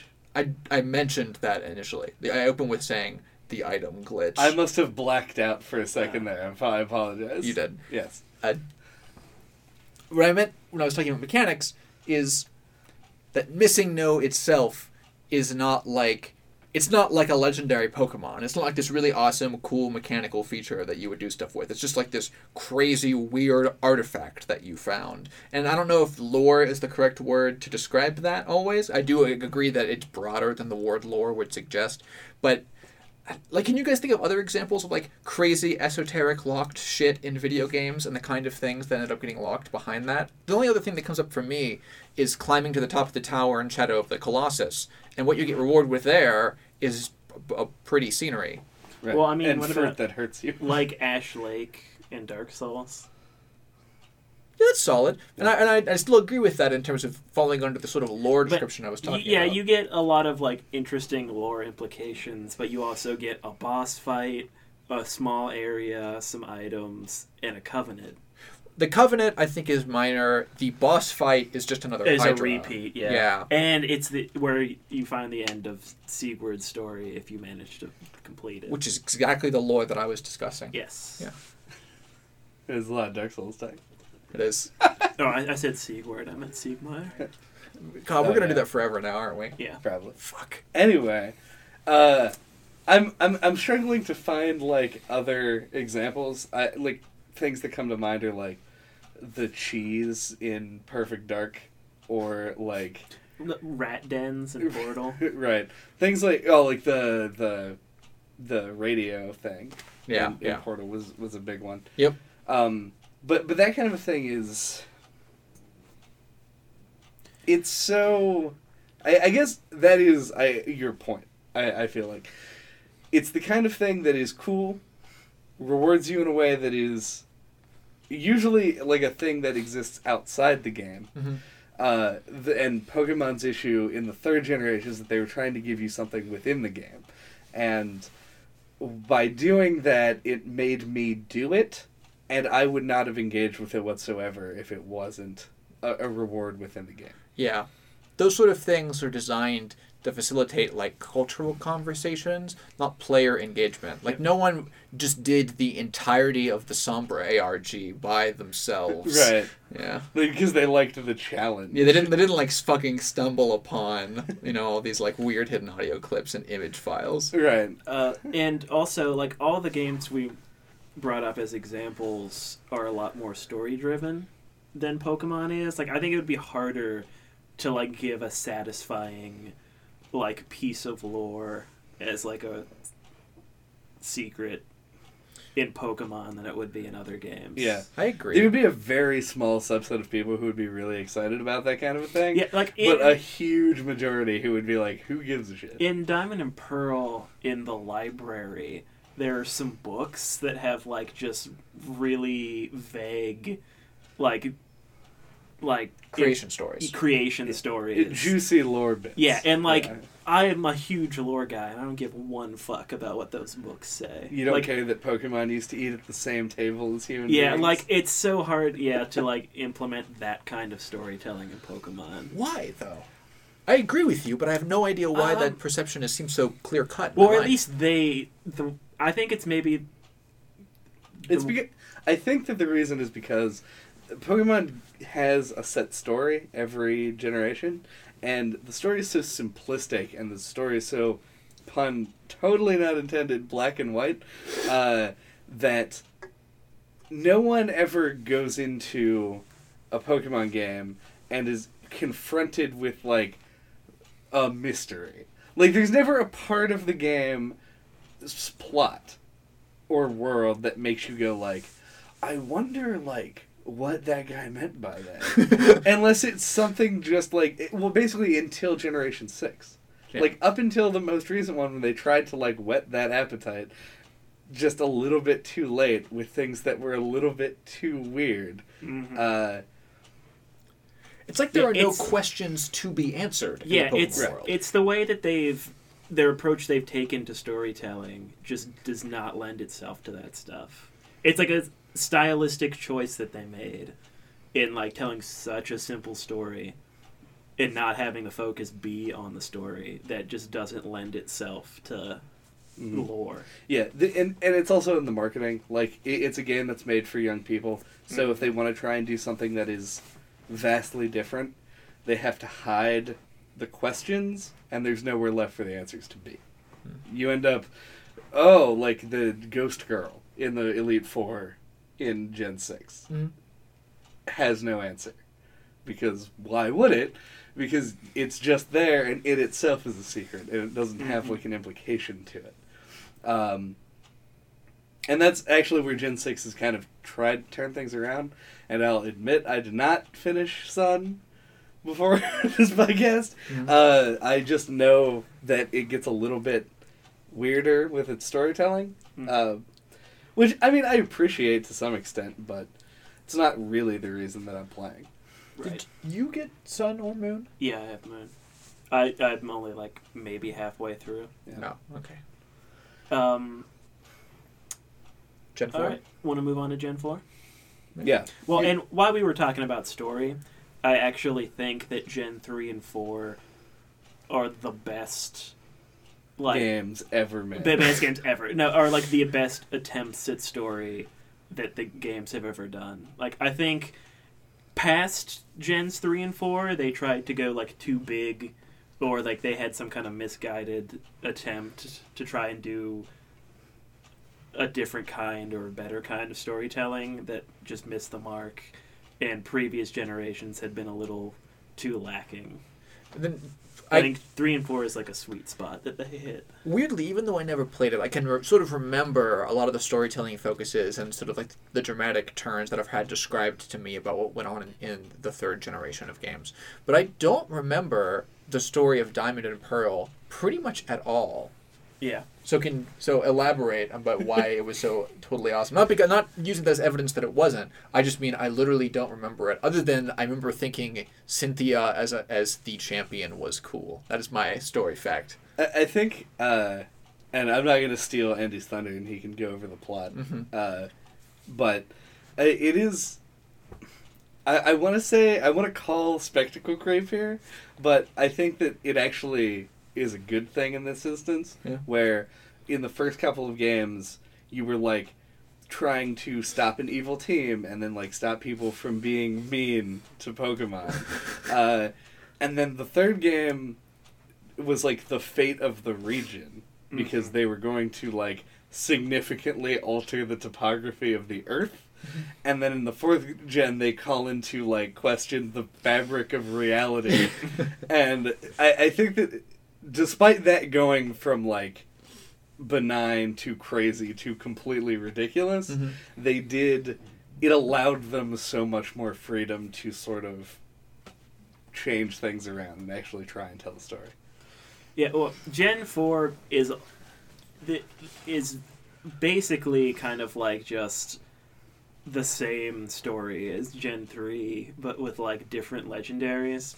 It's basically it uh, Dialga and Palkia are the Pokemon of time and space, and the evil team wants to use those powers to like rip apart the fabric of reality and just like start a whole new reality. Right, right, right. And I, when I was asking the question, I wasn't trying to prompt specific descriptions of the plot, but why you thought the plot in this game was better in comparison to the others. I just I think they nailed like the scale, like, because I feel like in Gen Five they tried to go like do a more complicated story and it didn't gel well. Yeah, it, they tried to ask. They tried to ask ethical questions in a game that is designed to skirt ethical questions. And they tried, the ethical questions were asked out of the mouths of essentially Muppets. Yeah, and the people that you associate with being an evil team from previous games, it's hard to take their view of morality seriously because in previous games they would be wearing matching t-shirts and ball caps and like fucking like pose at you when you go into battle. Yeah. And just because this is like a scientist guy who actually might know what he's talking about doesn't break that association. Yeah, Gen I think Gen Three and Four just kind of took these games stories to like their logical s- like spot of like you're the hero saving the world. And I think that just gels the best with Pokemon. you had the extremely tiny Gen One Nick pick of bag Nick limits, pick? and, I, and I picked Nick. yeah, This is my starter in Gen 1. Nick. you went to the, like next door house and just, Just picked like a a guy. kid, You threw a pokeball at a human being. I had a, a Gen 1 nitpick. Yeah, of the item bag limits of how little that you could store. Right. My extremely tiny but continues to annoy me to this day nitpick uh, is in Gen 4, which is I do not like the visual designs of Dialga or Palkia. I don't either. I think it's they picked themes of time and space yeah. to base their legendaries around, which seems sort of like impossible problems to design around visually unless you get like very tropey with clocks and shit. Yeah. So you end up with, like, a dinosaur. Yeah, you end up with cool dinosaurs. Dialga and Palkia kind of look like dinosaurs mixed with Megazords or something. They're like dinosaurs of the future. Like if, Yeah. if the dinosaurs were never wiped out and continued to develop intelligence through evolutionary mm-hmm. means, that's what they would be at in the they modern day. they look like something out of just like a generic anime more than they look like Pokemon to me. This is like a whole separate topic that I have written down that I want to talk about, but I do at least want to say that while I don't think that Dialga and Palkia are particularly strong designs, I definitely think that they are better than Reshiram and Zekrom from Gen 5. And I, I think Reshiram and Zekrom have like the exact same problem. but they sit at like a comfortable second to last place. okay. That being said, I love uh Arceus? no the the, the missing fourth legendary that's on the cover of the one that I have. Oh, oh, oh, Giratina. Yeah, Giratina. Yeah, Giratina's good. I like that. Giratina's I like. Giratina in origin form and in uh, regular giraffe, Giraffe form. form. Yeah, it's, it's because the theme that they were going with. Was With Giratina. antimatter. Oh yeah, but that actually has some cool visual shit we can do with it, right? You can do like the Cthulhu esque crazy matter is not going well, Right, which is what he smoke. was, too, yeah, yeah. yeah. Dude, actually, finding Giratina is one of my favorite moments I've had with the series. Mm-hmm. Because, like, you play Platinum. Yeah, so I But didn't have that. In Diamond and Pearl, it's Turnback Cave is where you find Giratina. Right, yeah. It's, that's where you it's- get. That's where you get the origin orb. Yeah, it's like the, Griseous lost. orb, yeah, sorry. it's like the Lost Woods essentially, and Yeah. you did have to find the specific path through it. But like, I, I found that on my own without the internet. Like, I didn't know Giratina was a thing. I didn't even know of the Pokemon's existence. right. Mm-hmm. I just found that little nook, went down it, found the cave, went through it, found Giratina, and caught it. Weirdly, that that was my experience with Zygarde in uh, X and Y. I didn't know that he existed, and then heard his name on like a YouTube video, like after Omega Ruby and Alpha Sapphire had come out, and I was like, "The fuck is Zygarde?" And I like Googled it, and it was like Zygarde is the third legendary Pokemon from X and Y. I was like. What? And so I like booted the game back up and went and got it. Oh yeah. Now, I didn't actually know you could catch it in the game. Yeah, you can catch I him didn't in, find in him X and either. Y. It's yeah. a super cool experience. Did that start with Gen 3 or 4, where the third quote unquote cover legendary became catchable outside of events? Like, was uh, in third gen, did the Dragon Man. Did, You did he could catch exist? Rayquaza in the in Ruby and Sapphire. You Well, didn't need Emerald. the Dragon Man. I don't, I don't know. I forget. Yeah, no, draconic. I was having like a, a difficult time remembering what he is a dragon. Like literally yeah, is a dragon. that's also a cool moment when you find Sky Pillar and Yeah. you catch Rayquaza. I like that as a starting thing from third gen that they kept with the series. The way that if they're going to make the third Ultra game, that you have a third legendary hidden in the other two games that ends up being more fleshed out in the third. yeah. Uh, I think in terms of story significance, they did it with both three and four, and Giratina, as we've mentioned before, particularly from a design wise, and they had the whole level based around him that you went through. It was Mhm. well done. I like him. Although maybe we can, uh, unless you guys have more stuff on four, start moving to five specifically, so I can argue back and forth with you about the uh, Uh, Zekrom. I and think Reshiram there's a lot stuff. more to talk about with Gen 4, I think. Then go on Uh, with yeah. it. There is one thing I want to mention uh, in relation to Giratina because I doubt that he'll come up again. Mhm. Uh, we because we play different versions of the game. You had Pearl, I had Pearl. yeah, and I I had, I had Platinum. It was in fact the first Pokemon game that I had bought in like eight years at that point. Mhm. Uh, and I got it, and first of all, on the cover is just like a horrifying like spider monster, like crawling toward. Not really horrifying because it's Pokemon, but Right, right. Uh, attempting to look as if it was horrifying. If someone drew like a, a, hor- a scary movie monster in the style of Pokemon, it would be Giratina. Right. So that's cool. And I was like pumped about Giratina being a thing. What I wasn't prepared for is how you get Giratina in Platinum.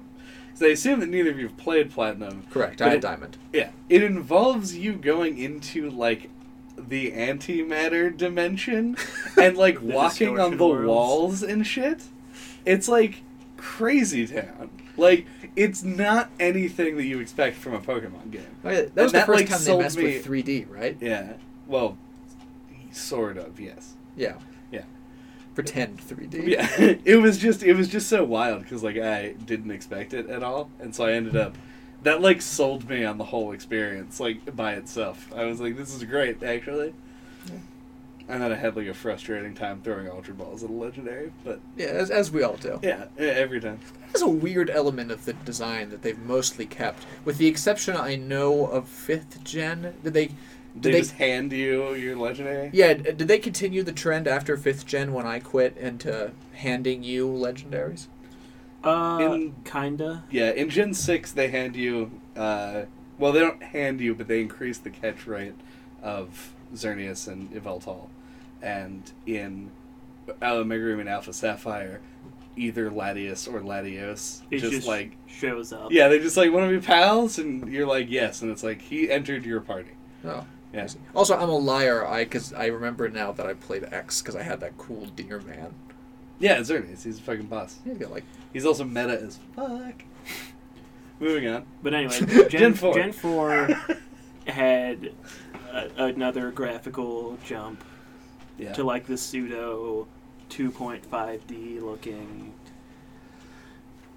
Which art is- style. I mean, significant when we're tracing the lineage of Pokemon. But if there, if we were talking about any other game series, we're in what like 2006 or five, or like we're at 2.5D now, Yes. we would not care even remotely. Nope. It was a new. It's new hardware. Yeah. So it was capable of doing that. It's not like Pokemon was sluggishly dragging its feet into the 21st century.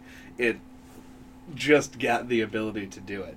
And to do it on the scale that Gen 4 did is actually at least somewhat impressive given Yeah. the fact that it was new for the, the system. I really like in Gen 4 that they gave you like an end game island to go to. Mm-hmm. Uh, that was really cool. And it had the battle tower. And but and then I also like because we're talking about Gen 4, we had the remakes of Heart Gold and Soul Silver. And that added a battle frontier and it added follow sprites. It, it unfortunately didn't add follow sprites. It had It had follow follow sprites. sprites. Yeah. And no one can understand why they've never brought those back. Yeah. It is like I probably like the most requested feature. Yep. And like, how were they not at least in black and white? Like they already had all those sprites. Yeah. They didn't like they, they could just put them in the game with no effort.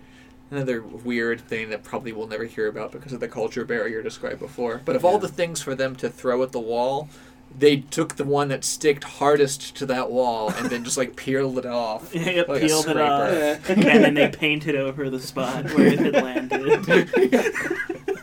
But we can all see the hole, like it's visible. Yeah. And we're like, hey, you Yeah. should really put something back on that wall there. It's really ugly. Yeah. Well, The- interestingly, in Gen 5, nothing happened.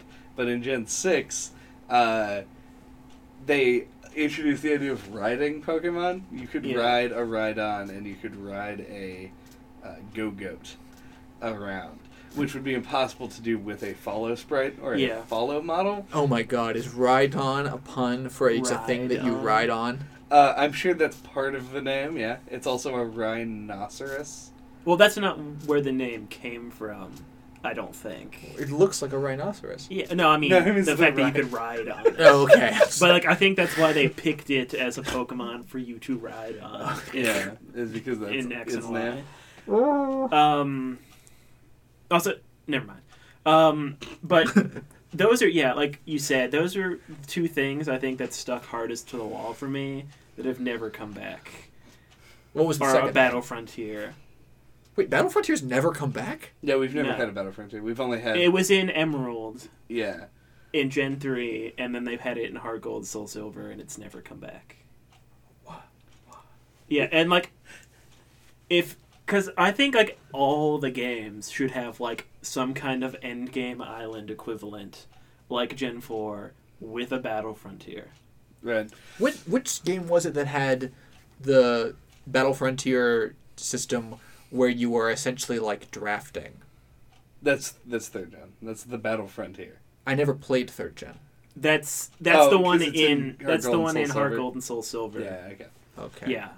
That is for me to get sort of because this was in the period of time when is when, when I got back into the series too, tempted by like how crazy mechanical and meta you could get into the like versus fights and things. Right. I looking back on it now, it's funny because that was before I cared anything about like magic or anything. But you guys always yelled at me for uh, He's saying about Magic the Gathering, by the way. He's not a magician. I'm not a magician, thank you. Uh, Uh, for how much I liked uh, like the little what I would call now drafting Pokemon in that one sort of segment of I the Battle liked that one too. I, I actually beat the brain in that. Yeah.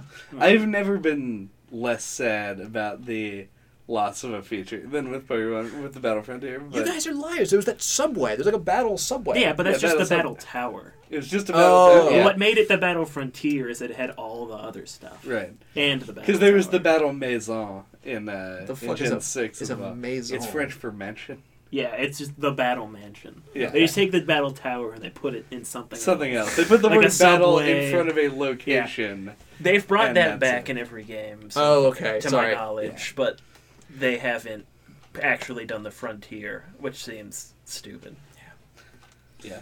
We didn't address Because like they know people keep playing these games after they beat them. Right. Like it only makes sense that they give them more stuff to do. I think from the perspective of someone who's not willing to do the sort of crazy shit that we did in high school, it would be a little bit sort of discouraging in a way that's not normal for Pokemon design to have a section of the world where like some random kid can just beat the living shit out of you, world champion of Pokemon. Right.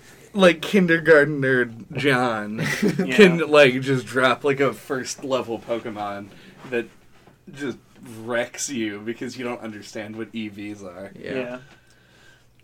That's it. They don't. I still don't think they stand to lose anything by including that kind of stuff. Right. It's just the, the problem is that in, in situations like that, Pokemon has a habit of no matter what new feature they throw at the wall, they always even if they don't force you to engage with it, often force you to go through like the tutorialized section of it. Uh, they like there's a minimum level of engagement that they always sort of force on the player. At least with in my experience, when you're going through these games and they added those features, and if your minimum level of engagement was here, come in and play this battle tower, get the shit beaten out of you, and you can leave now. I mean, they build it in the game as if it is going to be like a significant challenge, but they don't build it in the way that the Elite Four, who like, if you just spend a little bit of time on Victory Road, crumple like wet newspaper, uh, to do. Like they always are like the Elite Four, like the best trainers. They're just the best trainers. Like Yeah. Like you're fucked, kid. I mean, and it would be, I think, easy to to make a change there to like set it up as something that you do later and Right. don't just waltz into and get your ass handed to you. Yeah, and I feel like Pokemon needs to, like, as a series, embrace having, uh, like, EVs just be a thing that you can see and look at. Wait, haven't they gotten to that point? I thought that was recent. There's the super training in Gen 6 um, is where they introduced this, and I feel like it was their attempt to get people to engage with EVs without knowing what they were doing. because you can you can EV train without battling, so you don't have to know all of the Pokemon's EV yields. Yeah. Uh, but no one wants to play the same minigame a hundred times, and not only that, but they give you a, a like a ribbon to pin to your Pokemon for completing all of them, which just fucks up your spread completely. Uh, and I, I feel like the battle tower existing need like that should be the impetus to introduce that function to the player. No, it isn't necessary to beat the game, but if you want to engage with that, then you need to be aware of it. So they could just give it to you when you end the game. Just say like, look at this other thing you can do. That seems like a good solution. Like I was trying to think of a way that they could introduce that without it just like one just rocking peep casual fans' minds that this existed the whole time and they didn't know, Mm. or, or and like having them understand it because it's really hard to explain to somebody. But yeah, you wouldn't even have to necessarily contextualize it retroactively. Like you could just accept that tons of people will just believe that it's a new feature of the game. right, games. but like, it's still really hard to explain. Very. Yeah. And also, you talking about how no one would want to play a mini game to get all these EVs is pretty hysterical in contrast to the things that we actually did for hundreds of hours to get perfect Pokemon teams. Yes, you need. Yeah, it, it, the the idea. This is a lot of the reason why I hold that the games are getting better. It's just because of the difference in time it takes to get a They've fully made it trained. a lot easier. Yeah, to get a fully trained team in Gen Four took me like weeks. Yeah. To get a fully trained team in Omega Ruby and Alpha Sapphire takes me hours, like three or four of them. It, it- they took a lot of the luck out of it. They took a lot of the grinding and got rid of that. And that's them responding to the needs when they figured out just how many people were sort of addressing to like the Smogon level intricacies of these it's, games. It's, Yeah. It is just really weird that it's a secret feature. Well, I mean, think about how small of a slice of the total Pokemon pie this is. Oh, it's Not by virtue small. of how small we are, because we're pretty, in terms of people who are just with us now, we're pretty large. They're making design concessions to us now, and they're huge open games. right. But we're, wow, what percent of Pokemon fans are people who are aware of what EVs are? Right. I actually. like if you want to Ooh. like, but if you want to battle competitively, like with your friends or whatever, like they're super important. They are. Yeah. Like, and the game does not, or the games didn't anyway, hint to their existence at all For many years. until like last gen, and they just barely did. yeah. Like I, I know a lot of uh, people. Thank you. Uh, I know a lot of people who, due to the success of Pokemon Go, have become more interested in the series.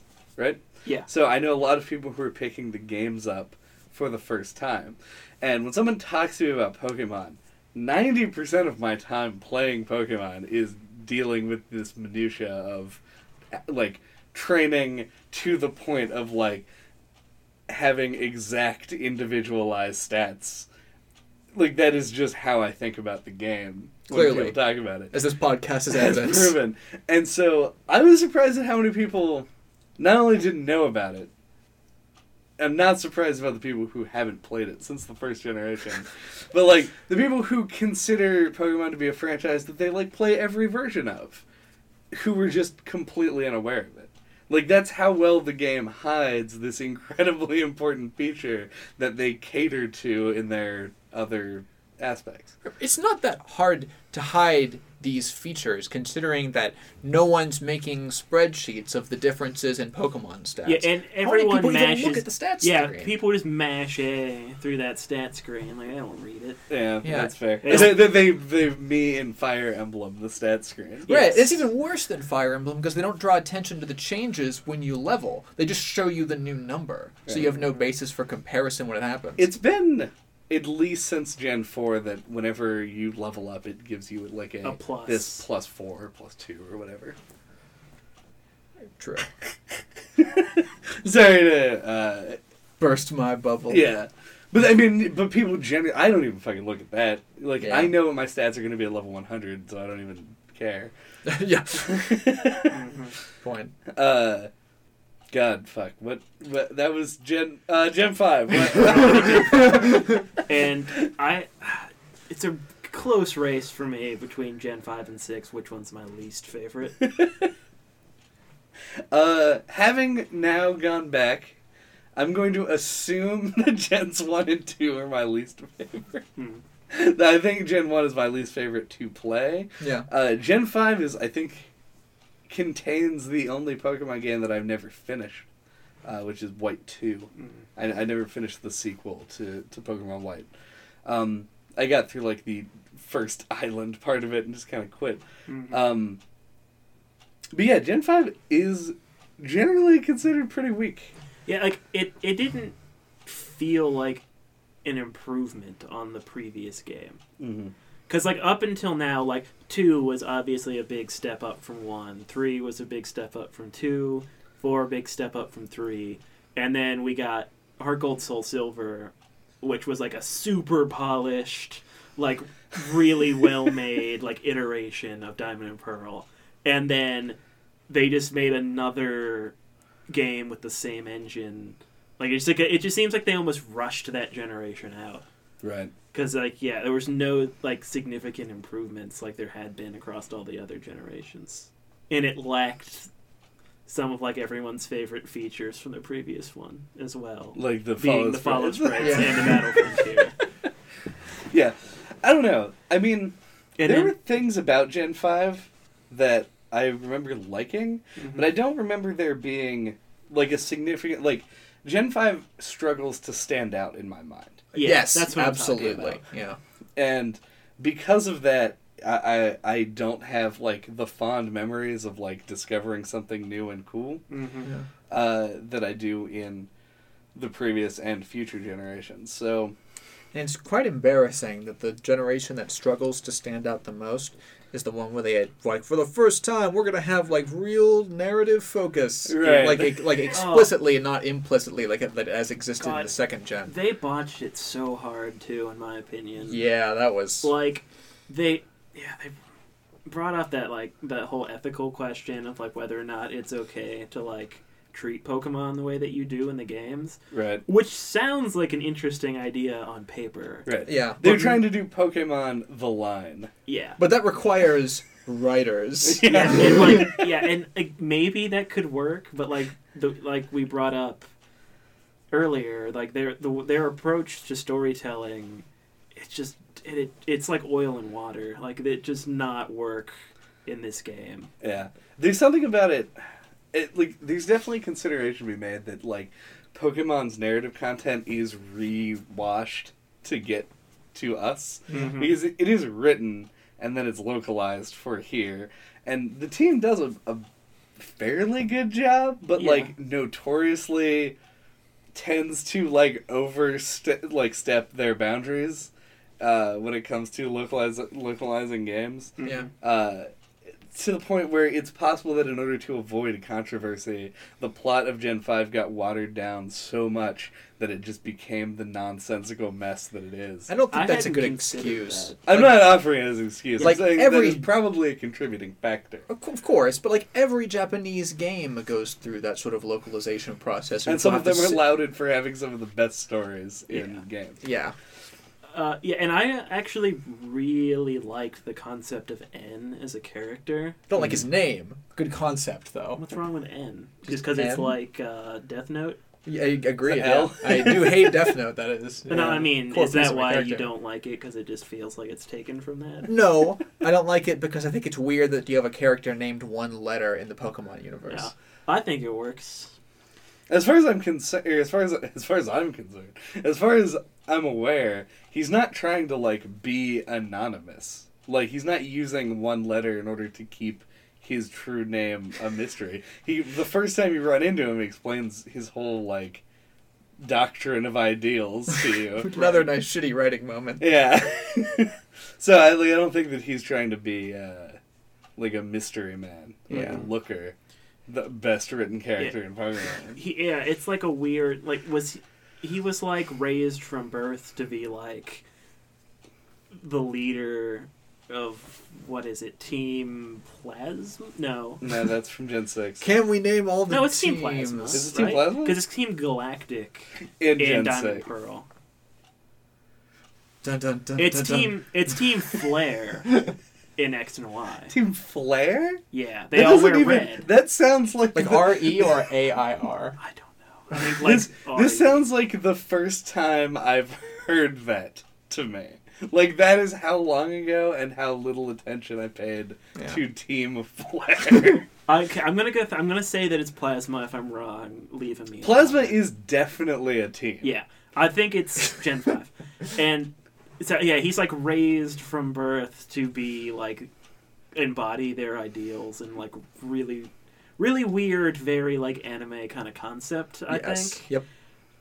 He But also like, has like green spiky hair. yeah, I, but like I thought that that was like something they did different. That was actually like a neat idea that could have been cool. Oh yeah. and All not could have been not great. it's like a parallel to your own character and like to like challenge like the things that you're doing with your Pokemon. Right. It, I felt like they could have done something really cool with that, but instead they were decided to be super heavy-handed with the evil team Yeah. and have like Ghetsis or whatever the leader's name was. Yeah. I'm stunned I you think it's remembered that. Gestus, but I'm not whatever. 100%. Give like Yeasties. give Yeah, like Geesty. It's dictator style like sweeping speeches to people in Yeah. towns. And it's just like, oh, Yeah, it was- what? Yeah. Yeah, okay. We should stop shitting on this piece of I also- horrible writing. Something I do like that they did though was they subverted the end of the game where you got to the Elite Four. Oh, the, the and wall scene was the cool. castle. Yeah. Oh, yeah, yeah. Really sweet idea. God, that actually reminds me of the skeptical creep. Only mentioning that. Spectacle creep, sorry. Did I say skeptical creep? Yeah, Yeah. it was funny to me. Like somebody like Skeptical creep. spectacles. Spectacle. it's when your glasses slowly fly off of your face. the funniest visual joke ever recorded on a podcast. Yes, yeah. I was just, I was more thinking I was going to cut that whole segment. Good. so didn't mind doing a anyway. visual joke. Oh, God. For the next blooper reel. No. Yeah. Uh, on spectacle creep, uh, since you were talking about how much of a surprise that wall sequence was, and how like a lot of like the weird cutscenes and things that existed in Gen Five, uh, we haven't talked about yet the like Elite Four runs as they've existed in each of the game and the development of. I, I don't even know if I want to call it the style of the Elite Four runs, but I've always really liked how they've progressed with those. I like that they were just like really crazy, pretty rooms that you always walk through with like this foreboding music, and there's not like a linear narrative connection, even in the same way with the gyms.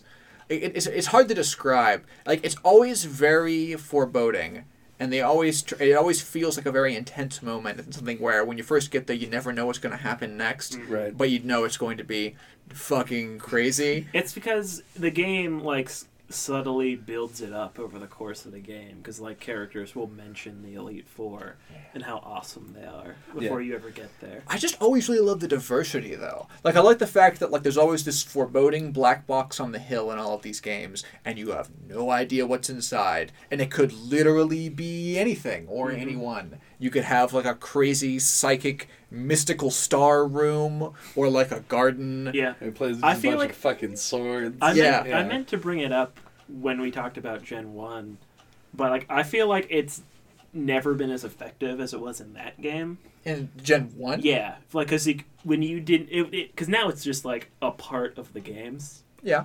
And like Gen One, it was even more of a mystery, and I, uh, I feel like this is kind of overlooked. But like, back when you first played the original games, you got to the Elite Four. There was this extra layer of challenge because all of the uh, Elite Four members used types that you probably didn't even know existed. Yeah, Oh yeah. Because Lorelei had Ice type. Well, fighting is an exception, yeah. but then Ghost and Dragon, like those are all very unexpected types, and like I just felt like they handled that especially well in the first generation. You did.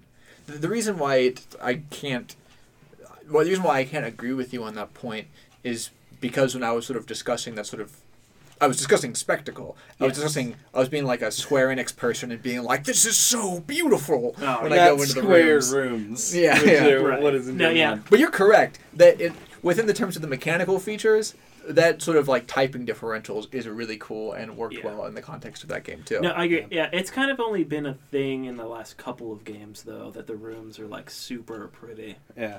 You can even look at uh, Like Gen Six, like the X and Y Elite Four looks fucking incredible. Right. also, really cool that you can go in. You can take it in any order. Yeah, they introduced that in Gen Five. Yeah.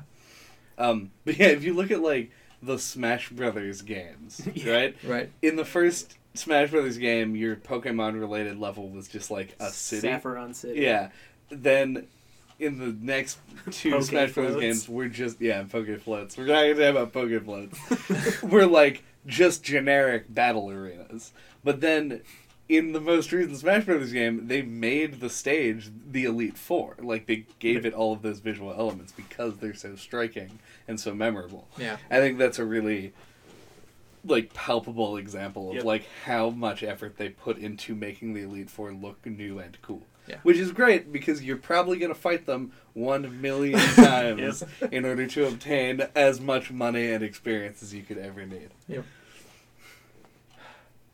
I said I was going to talk about Reshiram and Zekrom. Oh yes, Oh, please. Also, didn't they add like triple battles in Gen Five? Do we care? Exactly. Like it just a lot of like Gen Five. Like, why did they? Why did they even do triple battles? It I feels think- so uninspired. Triple battles are a little bit uninspired. There are variations on battles that I think are genuinely fun, but the implication with them is that because they're new and different, they can't make it like a major part of the game. Right. And then you end up they just become like these weird challenge things. They end up like like I don't say brawls, like what are they what are those called? Like In what? what the brawls example is from Overwatch, but uh, Oh. mutators. They're like Yeah. mutators. It, it's just like a variant on the gameplay that most people won't engage with because they don't care. They came to play the main game. Well, I think that the fact that they chose to make them mutators and not evolutions of the design is pretty damning for how those sort of game modes played out. Like the reason why double battles aren't constant is because the game wouldn't be as fun if double battles were Yeah. constant. And double applies- battles are way more common now. Double battles. True. In fact, the primary, the only Nintendo sanctioned video game competition, VGC, is the format is double battle. I, I know, right. but and that includes some of the I- like to give a better example of what I'm talking about. Do either of you guys remember rotation battles? Oh hell yeah. Do you? I mean, I remember them. Does that mechanic set seem like something that you would want to be constant? No, it's real bad. No, even a little. but they put it in the game anyway as a strange mutator. I find it odd and it's sort of telling about how not particularly great all of these design choices were and that they tested and implemented them enough for them to exist working in the code, but then they'd use them like three times. Yeah, Right. and then yeah, they had like the weird like pseudo 3D city as well in Gen Oh, 5. Castelia? Yeah. Yeah. Like there's Oh, so was it? many. I I- think. Gen 5 just feels so rushed to me. I don't think it's rushed. I just think it's uninspired. I think you Yeah, are okay, maybe uninspired is a better word. because it, certainly wasn't non-polished. Like they don't Right. they, they don't have to rush a Pokemon game ever in this day and age. Right. It just I don't know. Yeah, uninspired is a better word. Uh, What's wrong, Chad? I just don't have anything else to add to that. Oh, but you Uh, didn't look like you had nothing else to Oh, add. you said you were going to talk about Reshiram and Zekrom or something. Oh yeah. Do you actually disagree with me that they're garbage? Yes, uh, I actually do disagree that Reshiram and Zekrom are straight garbage in terms of design, which was what we were talking about in the Dialga Palkia thing earlier. Mm. Uh, I don't remember. Was there an overriding theme that both of those were supposed to be fitting? I don't know enough God. about uh, I don't remember. Because like, like, Gen Five to be able to tell you that. like it's not like one of them represents like light and darkness or anything like that, right? Oh, it might be Light and Darkness There's actually. something like that. I, Uh, thi- I think it is actually Light and Darkness. it's the black and white ones because they've covered like literally everything else.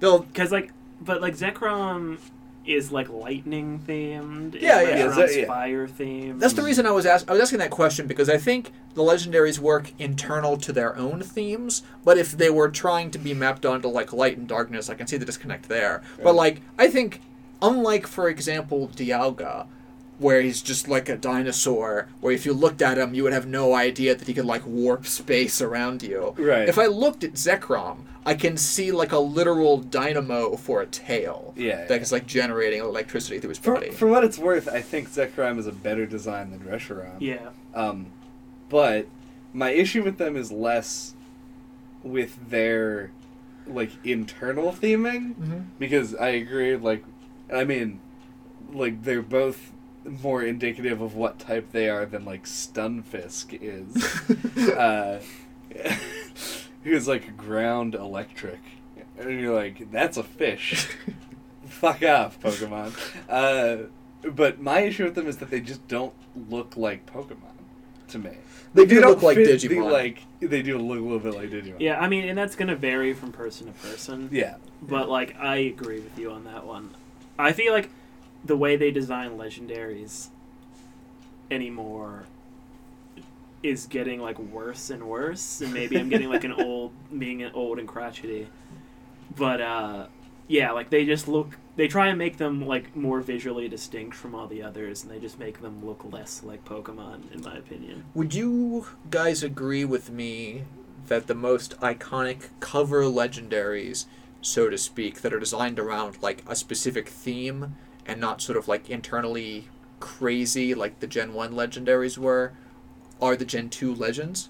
I know that's a weird question to ask, but uh, what I mean, what I'm trying to point out is that in Gen 1, you had legendaries were a set of birds, Mew and Mewtwo. Right. And Mew and Mewtwo are not like designed toward anything. Right. The the legendaries in Gen One. theme of uh, that the first games had of like gen- like genetics and like actual like mutations. That's true. Also, what a weird topic for them to focus on Oh, the yeah. first game of the series. like- but yeah, totally. yeah, like it's like Mew was like this rare, only one of them exists, and they like found its DNA and cloned it. Right. Mm. I actually want to argue that Gen three have the best designed legendaries in terms of. Uh, I agree with you that I like Gen 2 is the best. You don't. Do you? Because if I had to, like, gun to my head, pick a point at which the legendary started to become Digimon, that that would be Gen three. I would, it agree. would not be all of Gen 3. It would be Rayquaza. Oh right, because he looks like he's made out of Mega Blocks. It, he does look like he's made out of Mega Blocks, yeah. Like he's constructed from armor. I, I Yeah. think that they all have that look. Like I think Kyogre Kyogre does not. No, I No, think it means the Gen 3 Groudon. ones. Ah, okay. Yeah. Like they they have that like pseudo like tech. They, their their skin looks like it's like robotic plates. Yeah, and Yeah. they have like, uh, especially if you like circuit. If we're gonna jump super on it. far into the future and check out their primal reversions, Yeah. uh, they like get the like yeah that circuit board look to them. Mhm. And I'm not really 100 percent sure where it's going, where, where it's coming from, but I also think that they're like the perfect representations of land and sea. Oh yeah. Yeah. I like the Gen three legendaries, but I do agree. I think it started that trend Yeah. that we see now. Making them weirdly, like, visually noisy in a way that the legendaries and all of the games prior to them weren't. Well, I think that it's a. Let me just let you finish what you're saying about the Gen 2 before I get into this because, like, I'm just, like, running crazy here. You're just you're a madman. You're I'm a, a trained mind. man, yeah. Okay. Like as an example, because I, I couldn't pick Gen One as the things to be like this is the template from which legendaries are drawn Because it's didn't even put them on the box. Right, yeah. They aren't designed to be emblematic of the rest of the game. You had a subtype, like all the sub legendaries are, where they're all like one very tight theme. In this case, The birds trio. with an element. Right. Yeah, and in second gen it was just like dogs or cats with an element, stuff like that. But because you couldn't really port over like genetic mutation as the leg- the hyper cover legendary theme in all the games, because it wouldn't evoke the sort of differentials of types and the elements that you always want to accent in like the box sort of Pokemon games. Right. Uh, they instead went with Ho-Oh and Lugia. And I think like specifically Lugia, if I had to pick like a legendary at which like the kind of thing that, that would be possible for them to iterate on that would actually be representative of what Pokemon are, I would maybe pick that. But th- I even do that sort of hesitantly, which shows how hard it is to design legendaries in a Pokemon game. Yeah, the because legendaries have to be so distinct. Like you have to be able to look at a Pokemon and guess that it's legendary. Yeah. Um, especially for those like the big story based legendaries. Mhm. Like you, you could look at Manaphy and assume that it is not a legendary. Agreed. Even if it is. Um, but for those box legendaries, yes. And I will not disagree with you that Ho, not sorry, that Lugia is great. Everybody loves Lugia. He's like one of the best ever. uh, Greatest all time. yeah, g- nearly the greatest of all time, Lugia. Uh, but like Ho-Oh and Lugia together, I don't think do a good job of like cohesively representing a theme. I agree. Lugia, in fact, has his ties to the first game, whereas Ho-Oh has his ties to the second game. What do you mean? Uh, Lugia is the like I don't know what they call them the the The Lord of the Trio? yeah the trio Oh. boss. The reason Ho-Oh also sort of gets a pass for being represented so early in the anime as well. yeah, he's in the first. He's in the first episode of the anime. Yeah. Yeah. I, but oh, God, like all this whole discussion is making it, is drawing it further and further into relief how hard it is to make like box art legendaries for a Pokemon Yeah. game. This is actually this is the part where I See- disagree with both of you the most though, is because I think that the Generation Six legendaries are some of the most representative and most elegantly designed I of the series. I It's really X like and Y, right? yeah. I really like Xerneas, but I think Yveltal has like a shitty design. I completely agree. I love the shit out of Why are Xerneas. you, why are you fucking hating on Yveltal? I, I just, I just, I think it just, it looks too much just like a Y to me. I always actually forgot which one the Y was because I could never remember what Yveltal looked like, but Yeah. always remembered that Xerneas from the like The- the, head up looks like a Y, but it's It's 'cause of his his legs, his yeah. legs. But yeah, but he also does look like a fucking Death Eagle, which is what he is. Yeah, I mean he's So- not, he's not horrible. I do agree. Gen six has the best recent legendaries. Okay. Do you dislike the moon bird? I, I think it has the same problem that Xerneas does. It's just like a big circle. Yeah. I You know, like once I have It looks kind of weird. Like they pushed that theme a little too far. Noisy? Yeah. Noivern. Who's Noivern? He's a bat Pokemon. Is he That was a bad? bad joke. Let's move on. He looks kind of like uh Let's move Solgale- on. sorry, Lunala. Anyway, and and actually, I like like Lunala and Solgaleo from what I've seen of them, but I will. Oh yeah, and the other one, oh, what was that? That show, Zoids. The, fuck the Zoids? lion, looks just like a the Zoid, oh lion, my the God. lion legendary looks the like Lion, a the Witch, in the Wardrobe. The lion, the witch, and the wardrobe look like Zoids. what is a Zoid? Oh, you're about to learn so many good things. It was on Toonami. It was an anime where these like preteen kids, because it's an anime, or like these teenage kids, whatever. Like they would have these giant robots that they would like use in these like competitions. Fighting, of course. so- Alright.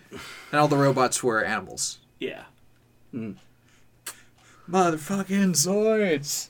Zoids. Oh fuck, dude! Solgaleo looks just like a Zoid. It is totally a Zoid. That's a Zoid version of S- uh, Suicune. and that's and that's like what I'm talking about. Like I think from like especially Gen 4 Mhm. five, Gens four and five.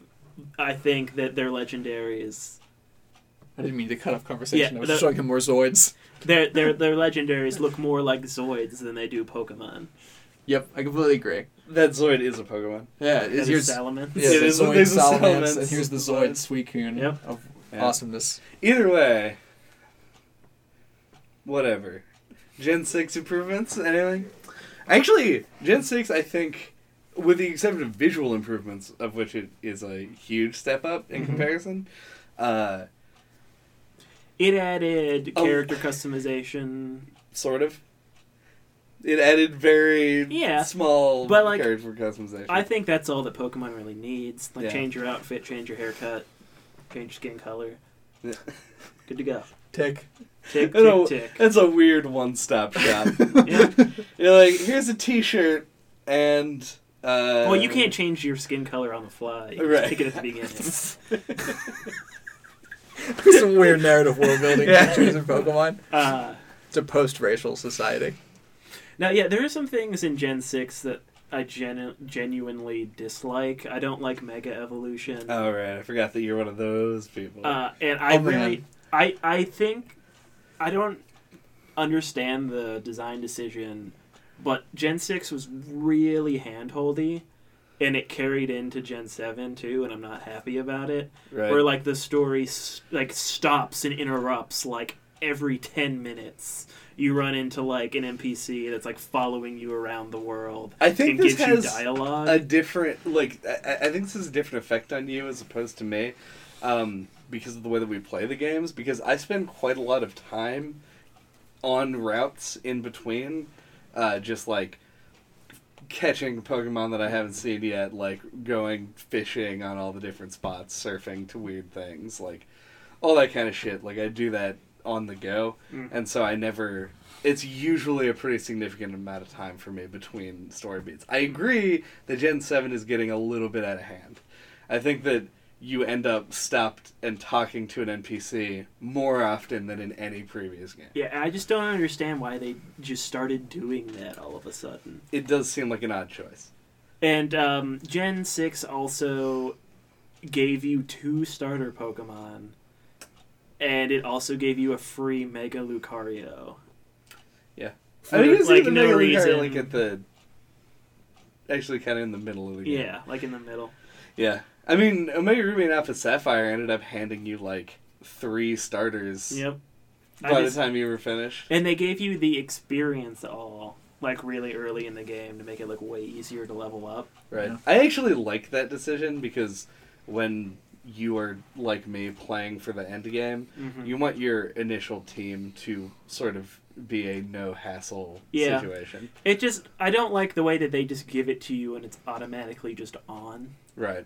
I think it, we sh- if they should give it to you and then be like, you can use it if you want. I don't. What do you? What's the downside of the XP all as a design decision? It just makes the game way easier. Because you don't have to monotonously switch between. Yeah, like I- I'm playing through Sun and Moon right now, and I have it on. I could turn it off, but I'm not because it is convenient. As Yeah. Chad said, I've played these all these games like and played them for hundreds of hours. It I do like the convenience factor Yeah. on one hand.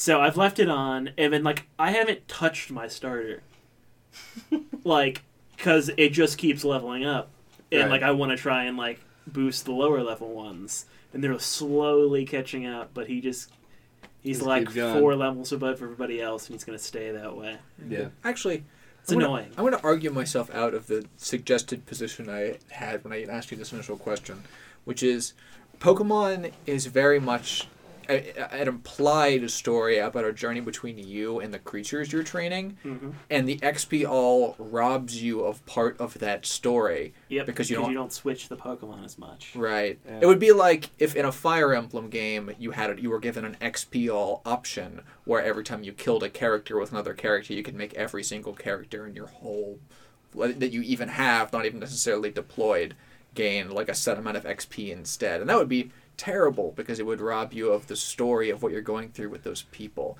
or in this case your Pokemon. Mm-hmm. Mm. It, so So I kind of threw out a bunch of stuff. right. Uh, the biggest one being Mega Evolutions, I think, Yeah. and Fairy type. I Oh, feel yeah. like Can I- depending on I don't know if the audience for this podcast is going to be Yeah. um in terms of like their opinions, but I believe that the general opinion on Mega Evolutions is people who battle like on a high level use one because it's necessary. People who are around our age and like Pokemon since the beginning are kind of lukewarm on Mega Evolutions as a thing. Younger fans, this is like their literal favorite thing ever. Because it's just the super great version of the Pokemon that they love. But it's not the, the superior version of the Pokemon that they love because every Pokemon doesn't have a Mega Evolution. That's true. Yeah, I really But all of the ones that people love do.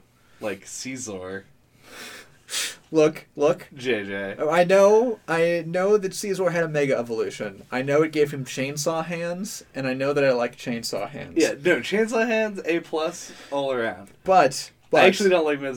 Scizor's design that much. though. I I really do want to hear your description of why you like Megas because I think though less extreme, I am with Andy, but only insofar as I don't see why they didn't just make them another evolution tier of the Pokemon. I literally read something on this last night. I'm Oh, trying to remember Jesus. what the wording on it is. I'm gonna need a citation. Yeah, I'll MLA, please. I might just dig that up and put it in the notes to like make sure that I have the right like source here. yeah. But the thing with Mega Evolution and the reason that it isn't another evolution is because you it's a temporary thing. So even if you like the design of the new thing, the Mega version, you still have the old one and th- they gave the Mega Evolutions to very specific Pokemon basically for the purposes of like reigniting your interest in that Pokemon. So it, it doesn't force you to just say goodbye to your regular Beedrill and have like fucking mega badass Beedrill. Mm-hmm. I think that's the reasoning that they gave. Was it was like you got to hold on to your friend, and he could just enter badass mode if you needed him to. They it's it had to do with the like Pokemon friendship aspect of it. Yeah. I, I feel like I, I've heard this as like a direct quote, but I'm not 100%, so don't take it as a. Take it with a grain of salt, I guess. Mm-hmm. Right. But I feel like in an interview, they were talking about Megas, and they were talking about it with Mega Charizard, and they were like, "Well, we wanted to like make these Mega evolutions, but like we already really thought the design of Charizard was great, Right. and we didn't want to like make a new one, so we just made it temporary so that we could keep regular Charizard." Yeah. So it feels kind of like it's a pandering thing. So, the, but but according to the interview, at least for you, the onus was they had a design for like another essentially Charizard variant, but they understood reasonably that they, if they put that in the game, they'd be overriding quite literally the old design, and they didn't want to do that. Yes. So then, They didn't. Yeah, they wanted to keep Charizard as like the final form of that evolution line and not add a new one. right, right, right. But the reason that they were doing this in the first place was so that they could throw in cool fucking Charizard X with its blue flame mouth and all yeah, of that. it kind of. That this is the impression that I get. It might just be my opinion creeping into the way I interpreted it. because the thing that I was worried about was that if if it was not uh, literally them wanting to throw out cool new designs, if it wasn't them showing off the cool things that they could draw and making that be a thing that we enjoy, like you can make Beedrill cool through tons of other mechanical systems that exist in the game already. Well, Beedrill is already cool. Uh, so really, Sorry. they just needed Sorry. to improve his stats, which they do with the Mega Evolution. or just give him moves the- that are unique. but and- No, no, no. or He's, abilities? he's, he's statistically But like then- trash. See, this is k- kind of one of my issues with it. Is when like they announced it as a thing, I was like, is this their way of like making some of the Gen One Pokemon with shittier stats usable? But then, could like Beedrill, be you can now use Beedrill because he's a Mega Right. and Pinsir, and like, but like, they didn't choose the Pokemon that way. They gave them to all the best Pokemon, and then also a couple of shitty ones to make them usable. Right. Yeah. Well, the the mega selection process is strange to say the least. Mhm. Uh, but yeah, Like it, It seemed like they should have heavily given. favors Gen One. Yeah, it seems like they should have given Megas to Pokemon that weren't competitively viable to like boost their stats to make them that way. Yeah, like Salamence did not need one. No, like, Garchomp are you kidding? Mega one. Salamence? Yeah, mega pseudo legendaries. yeah. Mega Scizor seems like overkill. It you does. know, like I mean, viewed from the metagame perspective, but who the fuck would even know that Scizor was at some period of time in fourth gen like this incredibly important staple to the metagame of Pokemon? Like, I'm sure lots of people know. like Mega Gengar, Mega Gyarados, like some of the best Pokemon. Also, they Got made Mega Megas. Gyarados look like a shrimp, so I- that can just get out. I love Mega Gyarados. I think that's so cool. Okay, all right, all right, hold on. Are there other specific improvements in Gen 6 that we want to discuss? What about Fairy type? why does fairy type exist also? And, and I don't mean this, I don't think fairy type is an active bad for it existing. I just, unlike the introduction of dark and steel, was fairy type another, like, balance tool they were? Yeah, it's because it's a counter to dragon types. Yeah, Why, why weren't steels okay for that? Because Steel is a terrible attacking type. It's only good defensively. Couldn't they just change the things that things were? Well, I guess they're cha- you're changing the identity of the type pretty significantly at that point. But yeah. Uh, I'm trying to remember what else it's good and bad against. What, Fairy? Mm-hmm. Yeah it's weak to poison, which was a boost to poison. Yeah. Because people Yeah. started packing fairy types to deal with dragon types, so you could then use a poison type to deal with their fairy type. Yeah, so Which it is just great seems for like me. it's yeah. Because Muk is the best. Yeah, I think Muk it's balancing stuff that I think the issues were there, but they weren't really clear to like the casual player. Yeah. I think it was a it, it's a balancing thing, but additionally, it was a way for them to expand to create new Pokemon because, like, it's hard to think that like a selection of, oh god, 16, 17 types prior to Fairy, Mm-hmm. Something like that. Uh, would be restrictive, but when you're verging on 700 Pokemon, I imagine that you start to like I don't know how many more fire types I can make. Mm. We've already done. We've already turned a pig into a fire type. I don't know what to do. uh, Yeah. um, I don't. I disagree that it's actively restrictive without the existence of the type because you can always make more Pokemon themed around things that are their type and other things, or make them normals. Like in the same way that a lot of uh, things are retroactively fairy in the games now. Right, Like the fact that yeah, fairy not existing didn't stop fairy from existing. They just called it normal, and you can always make like. There are a bunch of grass types I'm thinking of that would be totally reasonable to call fairy just Mhm. because of the way that their design is. Celebi, even though it's not a fairy, would reasonably be a thing that would be like fairy design space, quotationally. right. Like they still made these things anyway. It was just I think it was very explicitly like a, a game balance thing, which had the problem of making it a lot less intuitive than the other types. Like to some extent, they sort of lucked out in that when they made Dark and Steel, they had combinations of weaknesses and uh, strengths that were evocative of the type. Like Right. it makes sense what sort of things Steel is weak to and not and good against, and Yeah. etc. Yeah. Actually, the the relationship with psychic is uh, my like actual favorite thing for some reason. Uh, I It is love pretty that, cool. that psychic is weak to things that people are afraid of: bugs, dark, and uh, and ghosts. Ghosts. Yeah. yeah, it's just so good. But yeah, they they went with fairy because of the whole dragon thing. I don't I don't get that at all. But Why are also, I'm- dragons? Well, it, it- they, it's not because like fairy or dragons are weak to fairies or or anything. Classic like that. fantasy trope. It's just like they yeah they were like well we have dragon, and that's not like an elemental type. It's like a fantasy creature, and they just themed it like that. Oh, they just drew it from another pool. Yeah. So we could have I, I get like the dwarf impression. type.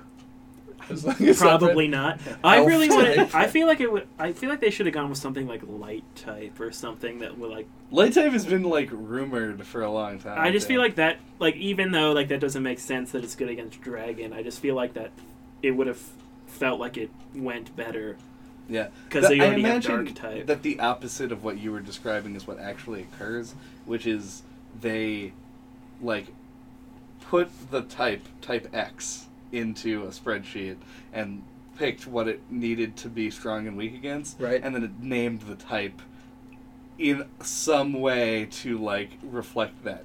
The re- the problem, of course, is that fairies aren't real things, and therefore you don't know generally how a fairy would interact with like steel, because fairies and steel is not a thing you can like put together and figure out. Well, not being real isn't the important thing about that. Is that the tropes related to the type have nothing to do with the rest of the types. Right. There are tons of other like completely arbitrary, made up physical properties that make sense, like ghosts. I know how ghosts interact with things in Pokemon. It's not because ghosts exist, but because Right. I know what ghosts do generally in tropes. Mhm. But the fairy type associations really have nothing t- to do with that. And you can see kind of the weakness in the theme when you look at like pure fairy types. Like look at Yeah. Sylveon. It's kind of a mess. Like when it comes to they were like, "What? How do we make something a fairy type?" And they were like, "Just make it pink and cover it in Yeah. streamers." I- like that's not a fairy type. That's like a twelve-year-old Yeah. birthday. I actually think that Sylveon's one of the better designed fairy types, personally. Yep. Like, I, I think that across the board, fairy types have, like, bad designs. Yeah. And then there are ones like uh like yeah, uh, somebody's gonna yell at me for pronouncing this wrong Mhm. because this can't be the actual way it's pronounced. But flabebe That's the way it's pronounced. Yeah. is a fairy type. It's like, a flower. yeah, it's a flower. It's It's, a grass type. Yeah. is what it is. But it's a fairy type, and that just always like wrecks your understanding, especially if you go into these games Yep. blind, which I typically do. Yep. It's yeah, uh, yeah. So fairy type, I think, is an improvement in terms of game balance, but not an improvement in terms of Bad theming. yeah. It's a weird design idea. Yep. Yeah, and uh, we're reaching the point now, especially now that we're they, they keep retroactively adding types and things like that Yeah. that have these balance implications. That the more Pokemon that exist and the more they've got to like scrape the barrel in terms of designs. Not that I think that they're literally scraping the barrel at this point, just that the, the deeper that they have to go for designs, the less intuitive all the relationships between the Pokemon are going to be. Yeah, And that's going to get so esoteric. for any like one who is not familiar with the no clip history, uh, we did record an initial podcast, like the first one ever on Pokemon, and it went badly. Uh, and but yeah, we discussed at that point the idea of like. What was it? Falalafel, the singing falafel Falafel? Pokemon. Yeah, yeah, like that kind of a thing is the is the metaphorical bottom of the barrel. My thesis in, in bringing up Falalafel in that episode was that I don't think there is a literal bottom because you what you can always just do is just take two unrelated things and combine them and it'll be fine. In the same way that we can have a fire pig, we could have like I don't know water furniture and it would still be something Yeah. that would exist in Pokemon. Yeah, You I'm, could- I'm still amazed actually at how tightly themed a lot of the Pokemon they come up with are in terms of like what their inspirations are. Yeah. But yeah, eventually something stupid is going to happen and it's going to break everyone's faith. And in order to keep it from getting stupid currently, they are sort of starting to get real close to sort of reiterations of various designs. Like even the, in the same way that we've always had like an electric mouse and Hold that thought. Because we've been going for like a million years, yeah, and the next thing I wanted to talk about was going to be Pokemon design. ooh, So I think we should break again and come back and then talk about Pokemon design. God, this is the Kit Kat of podcasts. Yeah, I know. We have to give you a The break. Kitcast. I give you. See, the problem was the Dark Souls podcast was accidentally a two-part episode. Yeah. This is a planned two-part episode, so we're gonna break it so that I don't have to listen to like three hours of content That's fine. while editing. What I do have to do in editing, though, is tell you guys thanks for listening to the episode this week. Part two is going to be up two weeks from now. And if you want to get a hold of us until then, you can do so at noclippodcast at gmail.com, on Twitter at noclippodcast, our website noclippodcast.com, on YouTube is just noclip, and of course you can listen to us on iTunes if you weren't already. Please leave us a review. Thanks for listening, and goodbye. And everybody else says goodbye too, I guess, whatever. Oh. Okay, so you feel like you're holding a penis in your hand and drinking 7 Up from it. Similar, yes.